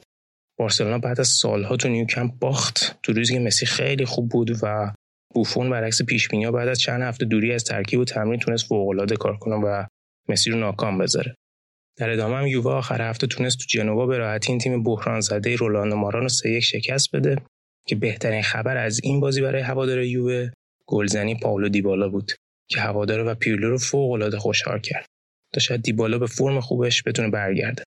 و در ادامه هم که رونالدو تونست دو بار از روی نقطه پنالتی گلزنی کنه تا توی صدومین بازی رسمیش برای یووه بتونه تیم به پیروزی برسونه. یووه بازیکناش دارن جا میافتن واقعا تو ترکیب پیرلو. کوادرادو که فوق العاده بوده تا اینجای فصل. شاید بتونم ادعا کنم که بهترین بازیکنشون بوده. و وستون مکنی هم که روز به روز داره به درخشش ادامه میده و فدریکو کیز هم جلوی جنوا نمایش قابل قبولی رو داشت. تا یوه کماکان با میلان تیمای بدون شکست لیگ باقی بمونن و برن آماده بشن برای یه بازی سخت و حساس جلوی آتالانتا توی تورینو. اما حالا که حرف آتالانتا شد به وضعیت این تیم بپردازیم. که خیلی تو اخبارم هستن به خاطر حواشی که برای پاپو گومز و گاسپرینی اتفاق افتاده. حتما خودتون تو اخبار خوندین که تو بازی ما قبل پایانی آتالانتا تو Champions League جلوی میتیلند دانمارک قبل از نیمه گویا گومز از دستورهای گاسپرینی سرپیچی می‌کنه و همین باعث میشه بین دو نیمه تعویض بشه. البته گاسپرینی Champions League رو فدا نکرد و گومز رو جلوی آژاکس 90 دقیقه بازی داد. و این تیم هم تونست با گل موریل آژاکس رو تو آمستردام شکست بده و بعد از لیورپول به دور بعد صعود کنه. اما نیمکت نشینی پاپو گومز جلوی فیورنتینا دیگه پیامش روشن بود که داستانایی گویا وجود داره و حتی این داستان با ایلیچیچ که به هواخواهی از گومز در اومده بود هم هست. و معلوم نیست شرایط ایلیچیچ حالا توی تیم چجوری میشه. خلاصه امروز هم گومز متنی نوشت خطاب به هوادارا که من وقتی برم خودتون متوجه میشید چی بوده داستان. تو مایه صحبت های فوتبالیست ایرانی که اسم نمی‌برم آقایون یه سری هستن اینجا فلان می‌کنن و از این حرفا. بعدا حقایق میگم و خلاصه تهدید کرد و به نظر می‌رسه که ژانویه باید جدایش قطعی بدونیم. اینکه آیا تیم ایتالیایی دیگه ای مد نظرش هست یا اینکه پیشنهاد خیلی خوبی از تیمای عربی داره معلوم نیست. کما که اوایل فصل پیشنهاد خیلی خوبی از النصر داشت و اونو رد کرد. باید ببینیم نیم فصل مقصد گومز کجا خواهد بود. اگر گومز بره حرفش هست که قبلا هم صحبت شده بود. جرمی بوگا بازیکن فرانسوی ساسفولو که داره برای تیم دزربی خیلی خوب کار می‌کنه. شاید خیلی گزینه مناسبی برای گاسپرینی توی اون پست باشه. خلاصه آتالانتا بدون گومز و ایلیچیچ آخر هفته تونست سه هیچ فیورنتینای نمی‌دونم چی بگم بی دست و پا یا مفلوک رو در هم بکوبه تا بعد از سه بازی بدون برد یکم اوضاعش رو سر سام ببخشه. صعود دوباره آتالانتا از گروه هم تو Champions League بعد از موفقیت فصل پیششون قطعا دستاورد بزرگی برای این تیم محسوب میشه. ولی اونا هم مثل لاتزیو کار فوق سختی برای حضور دارن توی فصل آینده و قرار گرفتن توی چهار تیم. خبر خوب برای گاسپرینی پیشرفت روز به روز کریستیان رومرو تو خط دفاع و آماده شدن wing back اش یعنی رابین گوسن و هانس هاته‌بور هلندیه که شدیدا به این فرمشون تو بازی وسط هفته جلوی یوونتوس هفته بعد مقابل رم نیاز داره. حرف فیورنتینا هم شد که خب باید بگم با تعویض مربی و آمدن پراندلی هم اتفاقی نیفتاد برای این تیم پرمهره و پرستاره. و کماکان تو رتبه 17 جا خوش کردن و معلوم نیست چجوری میشه این تیم رو از اون وضعیت نجات داد.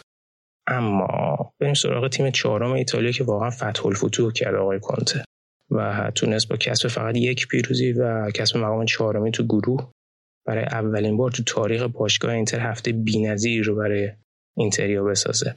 و بشه تنها تیم ایتالیایی که از اروپا خارج میشه. البته شاید اینجا آخر شدن بهتر از رفتن به لیگ اروپا بود اما قطعا یکی از اهداف این فصل اینتر صعود از گروه بود که به نتیجه نرسید. حالا الان چون حرف آخر شدن توی گروه شد اینو اینجا بگم که خیلی صحبت میشه که اینتر شانس آورد نسبت به بقیه تیم ایتالیایی که الان دیگه تو اروپا بازی نمی‌کنه و فقط تمرکزش می‌ذاره رو سری آ در حالی که بقیه باید خیلی وسط هفته بازی کنن. از این لحاظ که اینتر به لیگ اروپا نرفته و تو Champions League نیست این حرف درسته چون تو لیگ اروپا باید از مرحله یک 16 نهایی شروع می‌کرد.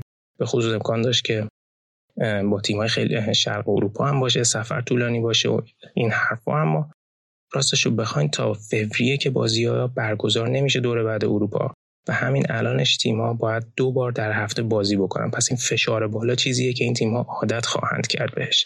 درسته یک مزیت حساب میشه که شما شاید یک بار در هفته بازی کنی برای دو هفته. ولی این مزیت رقابتی زمانی محسوب میشه که همه تیم‌ها همه مراحل بالا برن.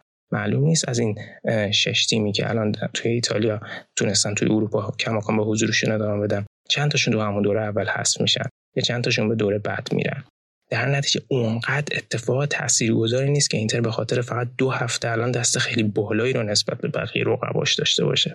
به نظرم این نکته خیلی مهمیه و خیلی نباید بهش دامن زد که الان اینتر یه مزیت رقابتی فوق العاده ای رو داره. قطعا هواداره اینتر دوست داشتن اینتر مرحله بعد چمپیونز لیگ بره به اینکه حالا مثلا بگیم به خاطر سری ها بخواد دو, دو, دو هفته وسط هفته استراحت بود. داشتیم به بازی میپرداختیم. اینتر تو بازی که نیاز داشت جلوی شاختار تو زمین خودش پیروز بشه و به لطف برد یکی از دو تیم رئال گلادباخ به عنوان تیم دوم صعود کنه 95 دقیقه هواداراشو برای رسیدن به گل عذاب داد. تو روزی که تا آخرین لحظه احتمال حضور اریکسن جای بارلا تو زمین می‌رفت نهایتا بارلا به بازی رسید. اما اینتر با یه بازی تکراری و بدون برنامه خلاقانه نسبت به بازی قبلش تا حدود دقیقه 80 85 رسما داشت تقلا می‌کرد. درسته چند تا موقعیت لائوتارو نزد یه ضربه هم به تیر زد اما از پتانسیل لوکاکو استفاده نشد و تازه آقای کنته دقیقه 85 سه تعویض همزمان کرد و تیم از سه دفاع به چهار دفاع سویچ کرد. کاری که چند بار تو این فصل موقع اضطرار انجام داده و به خوبی هم نتیجه داده. اما این بازی خیلی خیلی دیر بود. این کار به خصوص که شاختار به همه یک شوک وارد کرده بود و در حالی که با یه گل می‌تونه سرگروه این گروه سخت بشه و بالا بره کاملا عقب نشسته بود و رضایت کامل صعود به لیگ اروپا داشت. این می‌تونه سیگنالی باشه برای کنته که می‌تونه خیلی راحتتر و با خیال راحتتری فشار بیاره نه اینکه اریکسن تا دقیقه 85 وارد بازی کنه. و ما هم دیدیم که چقدر اریکسن روی شوت از پشت محوطه و موقعیت سازی و ضربات ایستگاهی کمک اینتر کرد. و در نهایت هم که اون موقعیت معروف ضربه سر سانچز و برگردوندن توپ توسط لوکاکو که خیلی عجیب بود تو موقعیت قرار گرفته بود تیر خلاص به اینتر بود تا در عین ناباوری هم رئال و گلادباخ جشن بگیرن هم شاختار جشن بزرگتری از اون دوتا برای صعود به لیگ اروپا بگیره. بعد از یه بازی پر از اتلاف وقت و عجیب. کلا کمپینشون تو این Champions League عجیب بود. دو تا تساوی 0 0 جلوی اینتر داشتن با بستن کامل بازی و مجموعه شاید تو بازی رفت و برگشت رو هم دوتا موقعیت گل داشتن.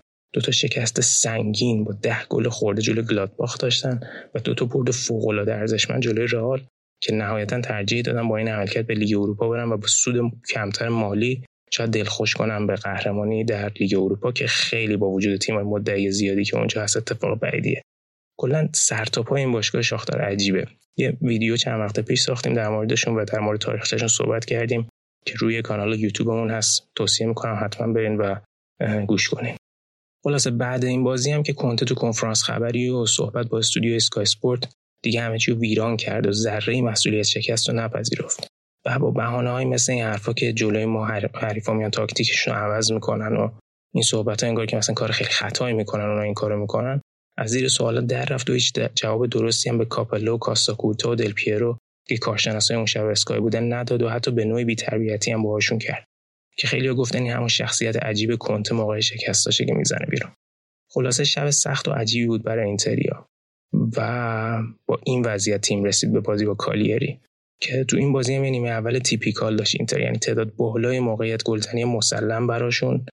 عدم استفاده درست از موقعیت ها هفت ضربه به چارچوب که 6 تاشو یا 5 تاشو فکر کنم دروازه‌بان کالیری یعنی کرانیو تونست سیف کنه و فقط یه موقعیت برای کالیری و یه شوت در چارچوب که مساوی بود با گل برای این تیم که سمیر هندانویچ مثل خیلی از بازی این فصل ثابت در دروازهش ایستاد و هیچ کاری نکرد در حالی که خیلی مشابه این صحنه رو تو همین بازی کرانیو تونست برای کالیاری دفع کنه.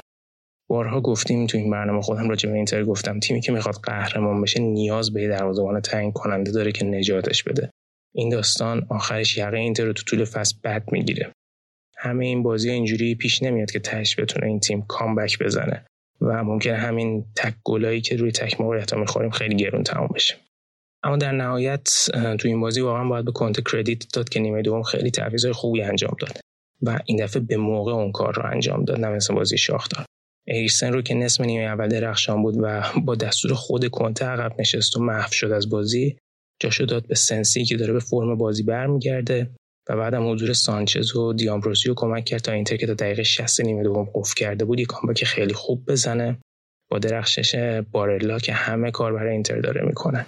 یه گل و یه پاس گل و دوندگی بی امانش نتیجهش پیروزی برای اینتر شد. در نهایت هم که لوکاکو تونست گل سوم بزنه و اینتر بتونه برعکس فصل پیش که 22 امتیاز بعد از جلو افتادن از حریفاش از دست داده بود حالا ده امتیاز تو بازیایی بگیره که از تیم رقیب عقب میفته و بهترین عملکرد رو تو این زمینه داشته باشه بین همه تیم‌های سری آی حالا اینتر تو هفته پیش رو دو تا بازی خیلی سخت هم داره یکی تو سن سیرو جلوی ناپولی و یکی هم جلوی ورونا تو استادیوم بنتگودی.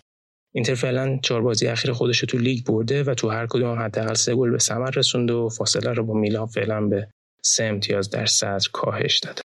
کنته یه مصاحبه دیگه هم بعد از بازی کرد. خبرها بعد از دو روز بعد بازی هم اومد. در یه روز بعد بازی هم اومد بیرون که یه تیکه انداخت و گفت خوشحال میشم بازی کنن که نمی‌خوان بمونه. ژانویه برن که حداقل ترکیب تعدادش کمتر بشه. عمق ترکیب کمتر بشه اما ترکیب مستحکمتری داشته باشیم. که این یه سیگنال خروج به اریکسن ناینگولان و هوسینو بود و حتی امروز خبر اومد که شاید پریشیچ هم جزو این دسته باشه و رفتنی باشه. که خب پریشیچ واقعا تو دو تا بازی اخیر فاجعه بوده. خلاصه کماکان با آقای کنته از لچه ما داستان خواهیم داشت. ببینیم ختمه به خیر میشه برای اینتر یا نه. اما حرف ناپولی جنرال گتوزو شد. ناپولی هم وسط هفته تو زمین خودی و تو اولین بازی رسمی تو استادیومش با نام جدید دیگو مارادونا با سوسیداد به تساوی یک یک رسید تا به عنوان صدرنشین بره یک شانزدهم لیگ اروپا و اونجا هم با گرانادا تیم که هفتم جدول لالیگاس روبرو بشه. خیلی بازی و قرعه ساده ای نیست اما باید ببینیم که هدف ادامه دادن در لیگ اروپا رو دارن و آیا با تمام قوا به این بازی میرن یا نه. که خب بازی ها همونجوری گفتیم توی فوریه برگزار میشه حدود دو ماه آینده. ناپولی که کماکان ویکتور اوسیمن رو به خاطر مسئولیت شونه در اختیار نداره. اوسیمن تو آخرین بریک بازی ملی تو تیم ملی نیجریه شونش آسیب دیده و کماکان تحت درمانه. هفته پیش یا دو هفته پیش بود که یه خبر اومد که تیم پزشکی ناپولی تیم پزشکی تیم ملی نیجریه رو مقصر می‌دونن که خوب جان انداختن شونه اوسیمن و باعث بدتر شدن این آسیب دیدگی شدن که خود اوسیمن توییتی کرد و این خبر رو رد کرد. تو تو اسپورت هم یه خبر داده بود که اوسیمن تا سال 2021 نمی‌تونه بازی کنه. که اونم افراد نزدیک به اوسیمن رد کرده بودن و گفته بودن احتمالا با آخرین بازی های 2020 یعنی هفته آینده احتمالا برس حالا باید ببینیم که که می‌تونه به بازی برگرده که شاید ببینیم که اتوزو هم روش ریسک می‌کنه یا نه. اما تو سری هم ناپولی تونست تو استادیوم مارادونا دو یک تیم سمپدوریایی رو شکست بده که شیش بازی آخرش موفق به پیروزی نشده. این بازی با درخشش تعویض گتوزو یعنی لوزانا و پتانیا همراه بود که لوزانا گل اول رو زد و گل دوم رو هم برای پتانیا ساخت. تا پتانیا بالاخره خودی نشون بده تو ترکیب ناپولی و در قیاب اوسیمن به عنوان شماره 9 خوب کار کرد. لوزانا هم که قبل از اوسیمن گرونترین خرید ناپولی بود و فصل پیش اصلا عمل کرده خوبی نداشت این فصل فوق بوده. و با این گل به 6 گل زده رسید و فرم خیلی خوبی الان داره. ناپولی هم که کماکان با 4 2 که خودش داره ادامه میده و قطعا یکی از مدعیای فتح اسکودتو امسال. ناپولی هم خب اشاره کردیم بازی سختی پیش رو داره. اینتر و لاتزیو و تورینو حریفای این تیمن تا پایان سال 2020 اما نماینده دیگه ایتالیا تو لیگ اروپا رومه که سودش به عنوان صدرنشین از قبل قطعی شده بود و بازی آخر رو مقابل زسکا سوفیا 3 1 باخت. و تو مرحله بعد باید مقابل براگای پرتغال قرار بگیره که فونسکا قبل از روم و شاختار یک فصل مربیگریشون رو به عهده داشته و این تیم به قهرمانی جام حذفی رسونده بود. رو احتمالا این مسابقات و تورنمنت رو جدی بگیره و برعکس سال پیش که یک چهار مقابل سویا هست شدن این فصل شاید بتونن تلاششون رو بکنن که بیشتر پیش برن. حالا باید ببینیم به این پیشرویشون تا چه مرحله می‌تونن ادامه بدن تو لیگ هم تو زمین بولونیا تو عرض یه نیمه نسخه این تیم با پنج گل و بازی درخشانشون پیچیدن. بازیکنهای روم خیلی سر حال و فرش بودن و تو این بازی با بیلداپای خوب و هماهنگی خیلی خوب خیلی راحت تونستن به پیروزی برسن. یه گل به خودی و چهار گل از ادین ژکو، جردن ورتو، پلگرینی و میخیتاریان نتیجه رو پنج یک به نفع این تیم کرد تا حالا به سراغ ستا بازی پایانی 2020 برن که به ترتیب با تورینو، آتالانتا و کالیاری خواهد روم بعد از اون باخت سنگینشون به ناپولی یکم دور شدن از صدر و الان با 21 امتیاز ششمن اما خب با توجه به بازی رو در روی تیمای بالای جدولی تو این هفته می‌تونه همه چی عوض بشه و هیچ چیز قطعی نیست. اما در نهایت بریم سراغ تیم صدرنشین و به شکست ایتالیا و تنها تیم بدون شکست در تو کل اروپا بعد از اون لاکداون فصل پیش یعنی میلان استفانو پیولی. میلان تو اروپا تونست با گل ستاره نوظهور نروژیش یعنی یان پیتر هاگه اسپارت پراگ رو شکست بده و سرگروه بره مرحله بعد تا حریف ستاره سرخ بلگراد با هدایت دژانستانکوویچ بشه. میلان اگر جدی بگیره ادامه حضور تو لیگ اروپا رو میشه شاید یه مدعی جدی باشه برای این مسابقات. اما میلان بعد از چند بازی دوباره مشابه با بازی ورونا تو خونه دو دو مقابل پارمای لیورانی متوقف شد. میلان از هفته قبل لیگ اروپا سیمون کیارو از دست داده بود به خاطر مصدومیت و تو ابتدای این بازی هم جانشینش گابیا مصدوم شد و کالولو جانشینش شد. و تو این بازی بن ناصر هم دچار مصدومیت شد تا حالا مصدومای این تیم زیاد بشه. البته زلاتان به تمرینات برگشته و شاید به بازی های آینده و پیش رو برسه. میلان این بازی هم مثل بازی با ورونا موقعیت های فوق متعددی داشت ولی روی تک موقعیت هایی که روی خلاقیت جروینیو و هرنانی از سمت پارما خلق شد دو گل خوردن و عقب افتادن. اما یک کابوس مشابه برای لیورانی توی سنسی رو تکرار شد و مثل بازی با اینتر که دو جلو بودن دو دو کامبک خوردن و نتیجهش این شد که میلان شکست ناپذیر باقی میموند تو این فصل. هر دو گل میلان رو تو هرناندز زد تا یکی از ستاره های این تیم بشه و البته ستاره دیگه بازی هاکان چانالوغلو که پاس گل خوبی روی کورنر به تو داد و سه بار هم به تیرک کوبید تا تو این بازی میلان چهار بار به تیرک بزنه. این بازی روز خیلی خوبی هم برای برایم دیاز و هاگه نبود و حالا باید ببینیم میلان بازی سخت پیش رو جلوی ساسولو و لاتزیو رو چی کار می‌کنه با این لیست مصدوماش. البته که قبلش باید به مسافه جنوب بحران زده هم برم. حرف چانان شد اینم بگیم که چند هفته با علی که صحبت می‌کردیم توی برنامه کماکان هاکان سر دستمزد برای تمدید با میلان به توافق نرسیده و حرف پیشنهاداتش از سمت یووه جدی شده و پیشنهادهای بالای منچستر هم که سر جاشه بیشتر به نظر می‌رسه اخبار به سمت خروج هاکان. در پایان فصل تمایل داره اما باید دید نتیجه میلان توی این فصل تغییری تو تصمیمش ایجاد می‌کنه یا نه. تو بازی دیگه هم که ساسولو بنونتو رو یکی چک داد تو روزی که تیم فیلیپو که خیلی خوب بود ولی ساسولو امتیاز مهمی رو کسب کرد. تورینوی جان پاولو هم به اودینزه آماده باخت. تا اودینزه سه بازی پشت هم برده باشه و فرم خوبی داشته باشه و اوضاع تورینو هم خیلی خراب بمونه. بلوتی گلزنی کرد ولی بلوتی که روزی تگ 60 میلیونی داشت شاید باید دیگه تا این فصل از این تیم تورینو جدا باشه تا خودش رو بتونه تو سطح دیگه محک بزنه و کمک بیشتری هم برای تیم ملی ایتالیا بشه. راستی حرف اودینزه هم شد. خب ستاره این فصل اودینزه و همچه فصل قبلشون رودریگو دی پاوله که حرف شنیده میشه که همونجوری که دیمارتزیو گفته بود کنته از مدیرای اینتر خواسته که دیپاولو برای کنته به خدمت بگیرن. خیلی بعید و سخته که توی نیم فصل تو ژانویه بتونن این کار بکنن. چون هم قیمتش بالاست و هم شاید اودینزه به این راحتی یا به خصوص که فرمشون خیلی خوبه شاید حاضر نشه که دیپاولو توی نیم فصل از دست بده. این از بررسی و مرور اجمالی سری های این هفته. هفته های آتی سعی می‌کنیم مرور تحلیلی روی بازی ها در کنار بقیه بچه ها داشته باشیم. خیلی ممنون که به این صدای سرما خورده و ناآماده من توی این بخش گوش دادین. مراقب خودتون باشین. دستتون درد نکنه که تا اینجا گوش دارین به برنامه. تا اپیزود بعد خداحافظ. فقط اینکه معرفی رادیو افسالیتون نره. به کانال یوتیوب حتما سابسکرایب کنین. تا بعد.